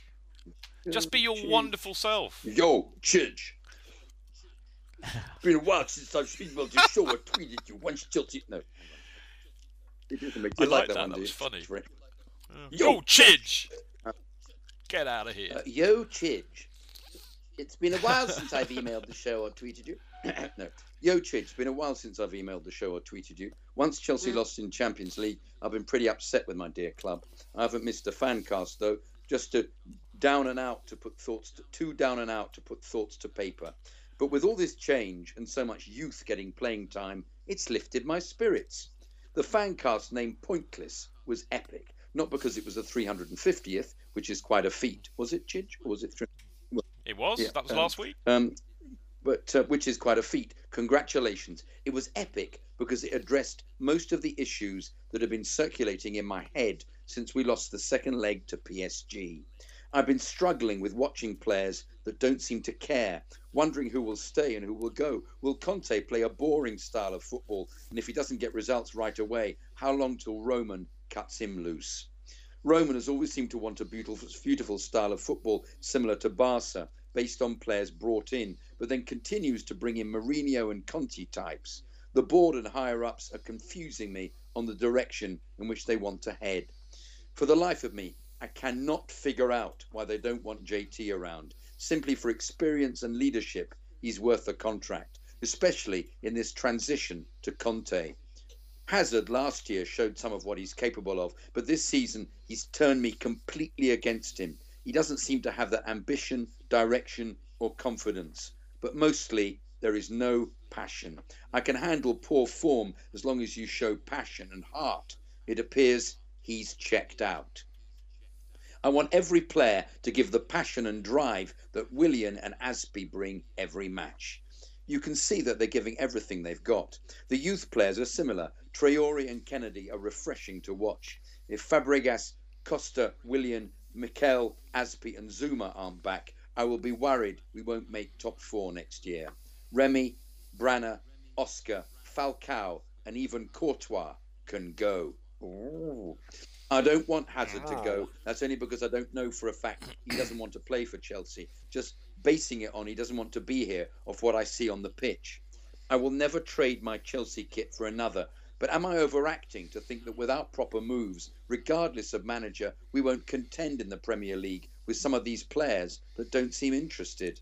And to make it worse, there is no leadership to hold anyone accountable or set an example for what's acceptable at Chelsea. I love a team that leaves it all out on the pitch, puts up a fight, gives everything they have, and lets the chips fall where they may. It's Saturday, and I'm preparing for Chelsea versus City. Results are almost pointless now. I'm interested in effort, passion, and to see who really cares. You guys equals amazing. Keep it up. Thanks for the time. Blues for life. Scott Brandt, Philly Blues. Marvelous, marvelous email, Scotty boy. Thank you for that. Um, Marco, what do you think of that? He sounds a bit fed up, really, doesn't he? Very. There, well, there you go. Exactly. Um, very disappointed, weren't you, about the City game after reading that? He Yeah, wanted- that's what I was thinking. He Yeah, wanted exactly. passion and a fight. and He didn't get it. no. I, I, I was Here's a question. He- sorry, actually. sorry, go on, Yeah, go on, Tony. Go on. Um, it's interesting what he's saying in there about um, passion and, and, and this sort of stuff. I, am just trying to find the line in there about um, the transition to Conte.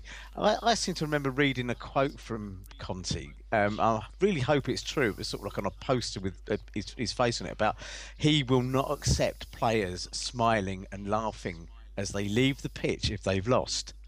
And my God, I love him already. don't you just think that's exactly how I want them players to feel like I do when I when when I'm walking off the pitch that is where I sit, Matthew Harding upper, to the pub, trying to put a bravado face onto everybody, going, "Oh well, we're shit. Never mind. I'll go and get hammered. Mine's a landlord." It- do you know what I mean? Yeah. But I love the idea that he will be saying to these players, honestly, you do not smile, you do not joke, or whatever. I can't see him allowing shirt swapping at half time, that kind of thing.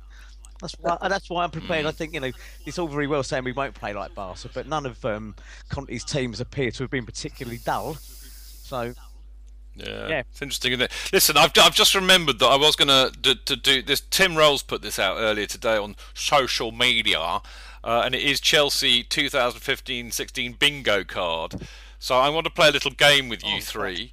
okay.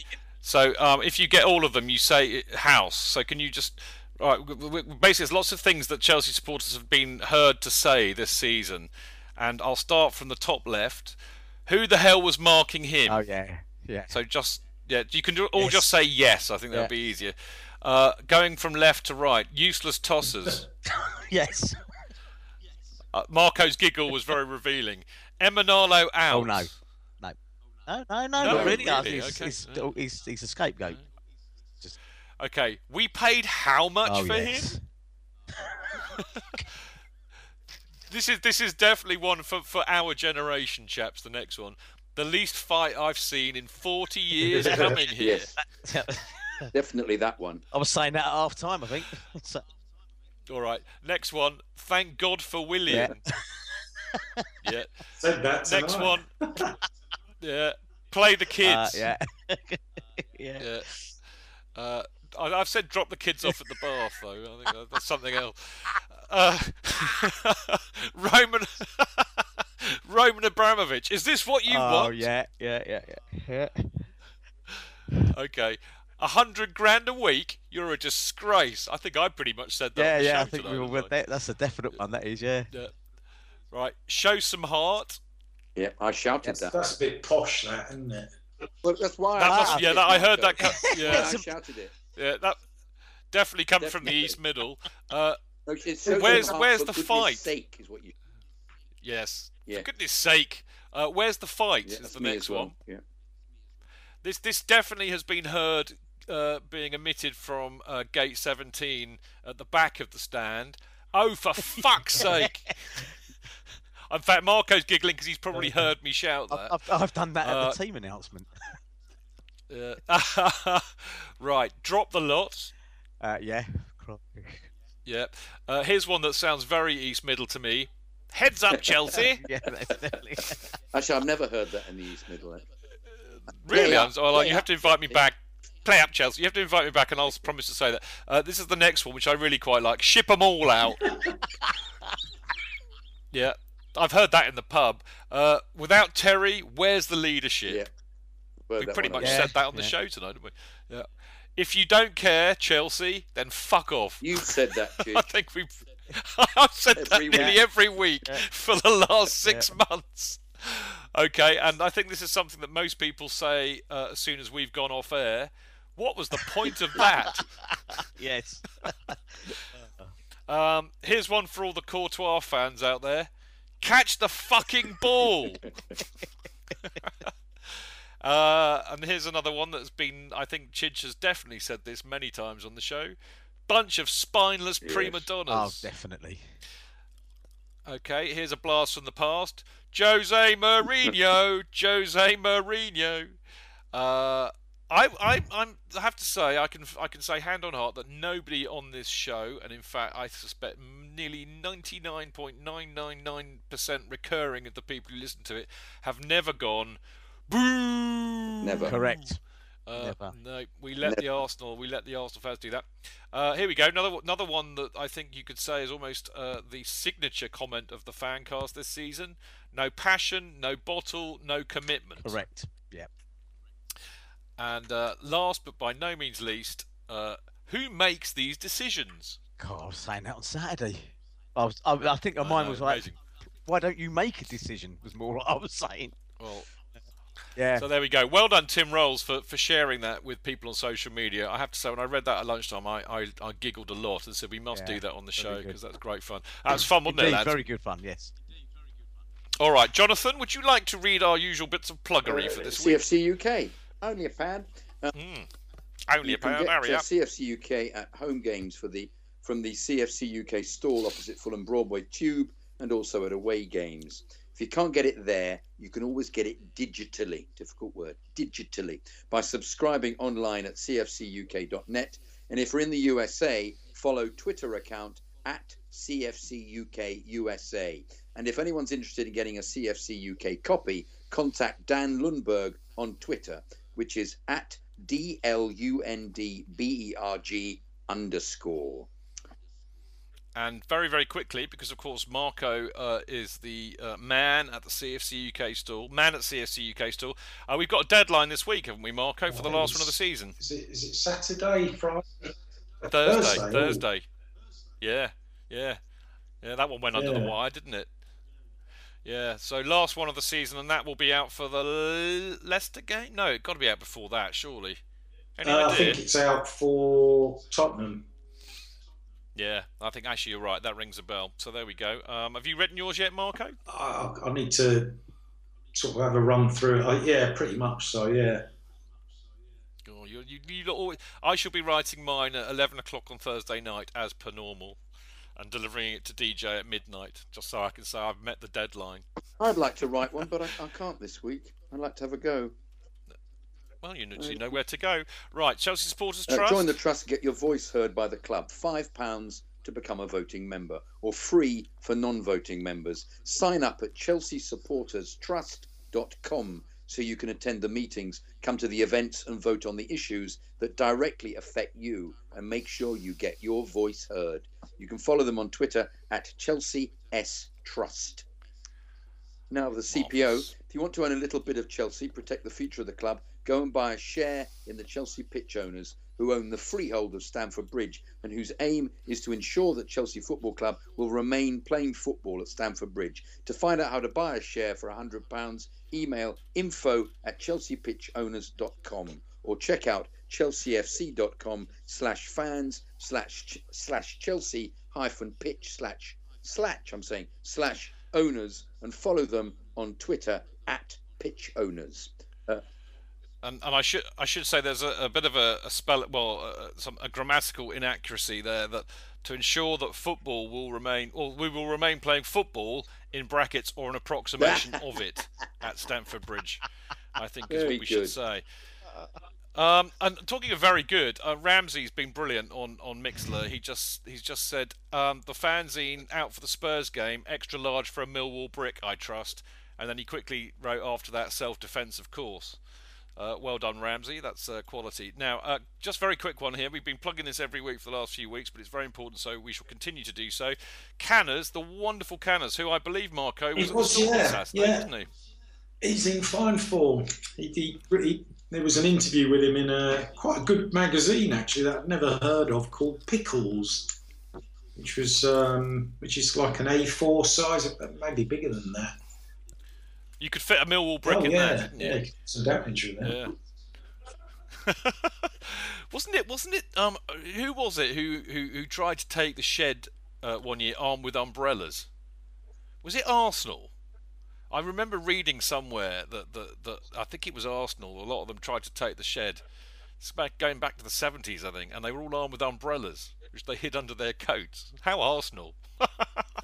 anyway, moving on. legitimately Uh, in, Ca- couldn't you, with an umbrella? You could. It couldn't be seen Well, as, yeah, I a, know. as a as And a, an walking, offensive walking weapon. sticks were banned by, Were they? by Spurs, I seem to recall. Uh, bit unfair, a bit unfair considering we were called the Chelsea pensioners. Tumbleweed. Right, I I'm moving on. say, Canners on nice tour. one, Chidge, and then I thought, hang on, or should I go wah wah wah wah? Wah, wah, wah, wah. Canners on tour. Canners is going to the States again, uh, where he is well loved, and so he should be. Uh, now, he's going to be hosted by the Boston Blues in the Banshee Pub uh, May the 14th, the 17th. Uh, follow them on Twitter at Boston underscore Blues. Atlanta Blues will host him in Meehan's Buckhead May 17th to the 22nd, and they are at ATL Blues. Shed End Dallas at the Londoners Pub May 22nd to the 26th uh, in Dallas, obviously, and they are at Dallas Shed End and the Bayou City Blues, born under the Bayou in the Phoenix Brew Pub, uh, with a little bit of chugling, no doubt, on May the 26th to the 29th in Bayou City, and they are at Bayou City Blues. Now, Paul will also be playing some football in aid of the Soccer Streets charity, so go to soccerstreets.org forward slash squad forward slash 5117 or 517 even to donate. Now, uh, I don't often do this, um, but I feel compelled so to do today. Um, because my best mate, uh, well, last year, in fact, uh, one of my oldest and best friends, a certain Brian Wilmot, very sadly passed away from cancer. He was the same age as me, so way too young to go. Uh, and both me and my best mate Simon Kane were gutted, as you can imagine. And Simon also lost his father from cancer only a few weeks before that. So, Simon is running the Edinburgh Marathon on May the 29th to raise money in memory of these two amazing people who we both love to bits. Now, I would love to run a marathon to raise money for the blood cancer charity Bloodwise, but basically I'm just too fat and unfit and would probably have a heart attack. So, in many respects, Simon is running so that I don't have to. But what I can do is help him raise as much money as I can by asking, begging, and pleading with you all, all the lovely people who listen to this show, uh, the show that I've been doing for eight years and do for free and for love. So, all you have to do is just help me out a little bit and donate to Simon's Run. Now you can do that by clicking on the link www.justgiving.com forward slash Peter hyphen and hyphen Brian, and you can follow my mate on Twitter to see how he's doing at Son of Kane. I will warn you now, he's not as good at doing Twitter as I am, so he probably doesn't do many. But uh, you know, please, if you can, if you're feeling generous, if you just want to help, then just donate. And every, anything, you know, it doesn't matter if it's only a pound or only a hundred. It doesn't matter. Anything would help, and I will be very, very grateful. And I am putting that link on Mixlr right now because I can, because I've got it all in front of me, which is wonderful. So there we go. So thank you for allowing me that little bit of indulgence. Um, we will be back next Monday to report back on the game against Bournemouth. And I have to say at this juncture, thanks to the fantastic at Chelsea underscore fella, or Pete as we all know him, because I will be there. Cinderella is going to the ball. Or, if you prefer, I do like to be beside the seaside. Oh, I do like to be beside. As you can tell, I'm quite excited about it, and I can't wait. It should be a cracking away trip, win, lose, or draw. Now, um, it's all really time for me to say goodbye. But first of all, before I do that, I'm going to say thank you very much to the wonderful Tony Glover. It's been a pleasure, mate. An absolute pleasure. Uh, always great to have you on the show, Tony. I feel I feel that we're we're nicking a real professional as you have your own podcast uh, to do, and very grateful for the time that you give. Yeah, no, it is. It's a genuine pleasure, and I said that as much when you, um, and I, I, I, did wonder when you said, you know, do you want to come on it? And then we chatted in the pub. I thought, blimey, he's pissed. He's asked me to go back on the, on the fan cast. But so we had such a good time, and it was such a, a real good crack that uh, you know it was it was a joy, mate, an absolute joy. Okay, that's brilliant. Well, mate, I have to say the other thing is it was great in the pub before and afterwards, and uh, you know, thank God for that. Otherwise, it would have been a dreadful day. Uh, Mark, uh, I have to say that on Saturday, I think that you were probably the last person to see me sober. Uh, as always, it was good to see you on Saturday, and it's been doubly fantastic to have you on the show. Always very privileged to have you on. Uh, I believe we're seeing you um, after the Spurs game next, aren't we? Yes. That's going to be. Here's a quick quick poll before we go. Um, who thinks we're going to beat Spurs? Tony. I um. I, oh, you bastard. Um. Uh, no, I don't think we'll beat them. I think it'll be a draw. There you go. No splinters in my arse. Optimistic of you. Killing me, mate. Yeah. Marco, win, win, lose or draw? I don't know. Um, I think a lot of that depends on what what the team is. Um, if you put, if, if, I don't know if JT's going to be fit. If, if, if we've got Captain Leader Legend out there doing Captain Leader Legend type stuff and punching into those players, that they mustn't lose to Spurs um, because the fans will get upset. Um, we, we, we, might get something from the game. If he's not fit, then God help us. Yeah. Jonathan? Yeah, I, I, think um, uh, the players won't know the significance of the game and we will lose ignominiously. Oh dear. Um, listen, I, I, I got to be honest. I'm not. I'm not full of optimism. I, I'm. I'm not full of optimism that we're going to win another match this season. I think it's got that bad. And on that very miserable note, I would like once again to thank the wonderful Jonathan Kidd for being my right arm, right arm man or whatever it's called hand, tonight. Hand, well hand. done, my friend. You, okay, right hand. Of Have you enjoyed always. it tonight? Always a pleasure having you on, Jonathan. And I think that pretty much you're on for the rest of them. Maybe, uh, maybe not after the Spurs game, but I will tell you about that later. Um, I still haven't figured out the schedule. Whatever, Chidge, as is what I'm always. really whenever saying. you want me, whenever you don't want me. Cool. I think you're pretty much on every one apart from that, so we'll definitely see you next week. Uh, I hope we'll see Marco after the Spurs game, and I hope to see Tony very, very soon, if not in the pub after Leicester. I, I'm planning Leicester. on doing both again. I think I had um, it, uh, I had, it was so easy to get home because good old Johnny T and Walter um, were my personal sat navs to Imperial Wharf, um, and then also helped me um, pay for my ticket because I had no idea about this bloody um, contactless stuff going on now, um, that sort of stuff. But yeah, yeah, I'll be there, mate. Excellent stuff. Look forward to it. Right. Don't forget to follow the show on Twitter at Chelsea Fancast, me at Stamford Chidge, Jonathan at Jonathan Kidd, Tony at Grocer Jack UK, and Marco at Gate17 Marco. And of course, check out the website chelseafancast.com uh, it's all good stuff. Many thanks to my wonderful guest this week. Thank you lot for listening, especially you lot who have been a Mixlr entertaining me all night by uh, allowing me to read your stuff. It's very entertaining. Right, see you next time. Until then, keep it blue, keep it carefree, and keep it Chelsea. Up the Chelsea. Up the Chelsea.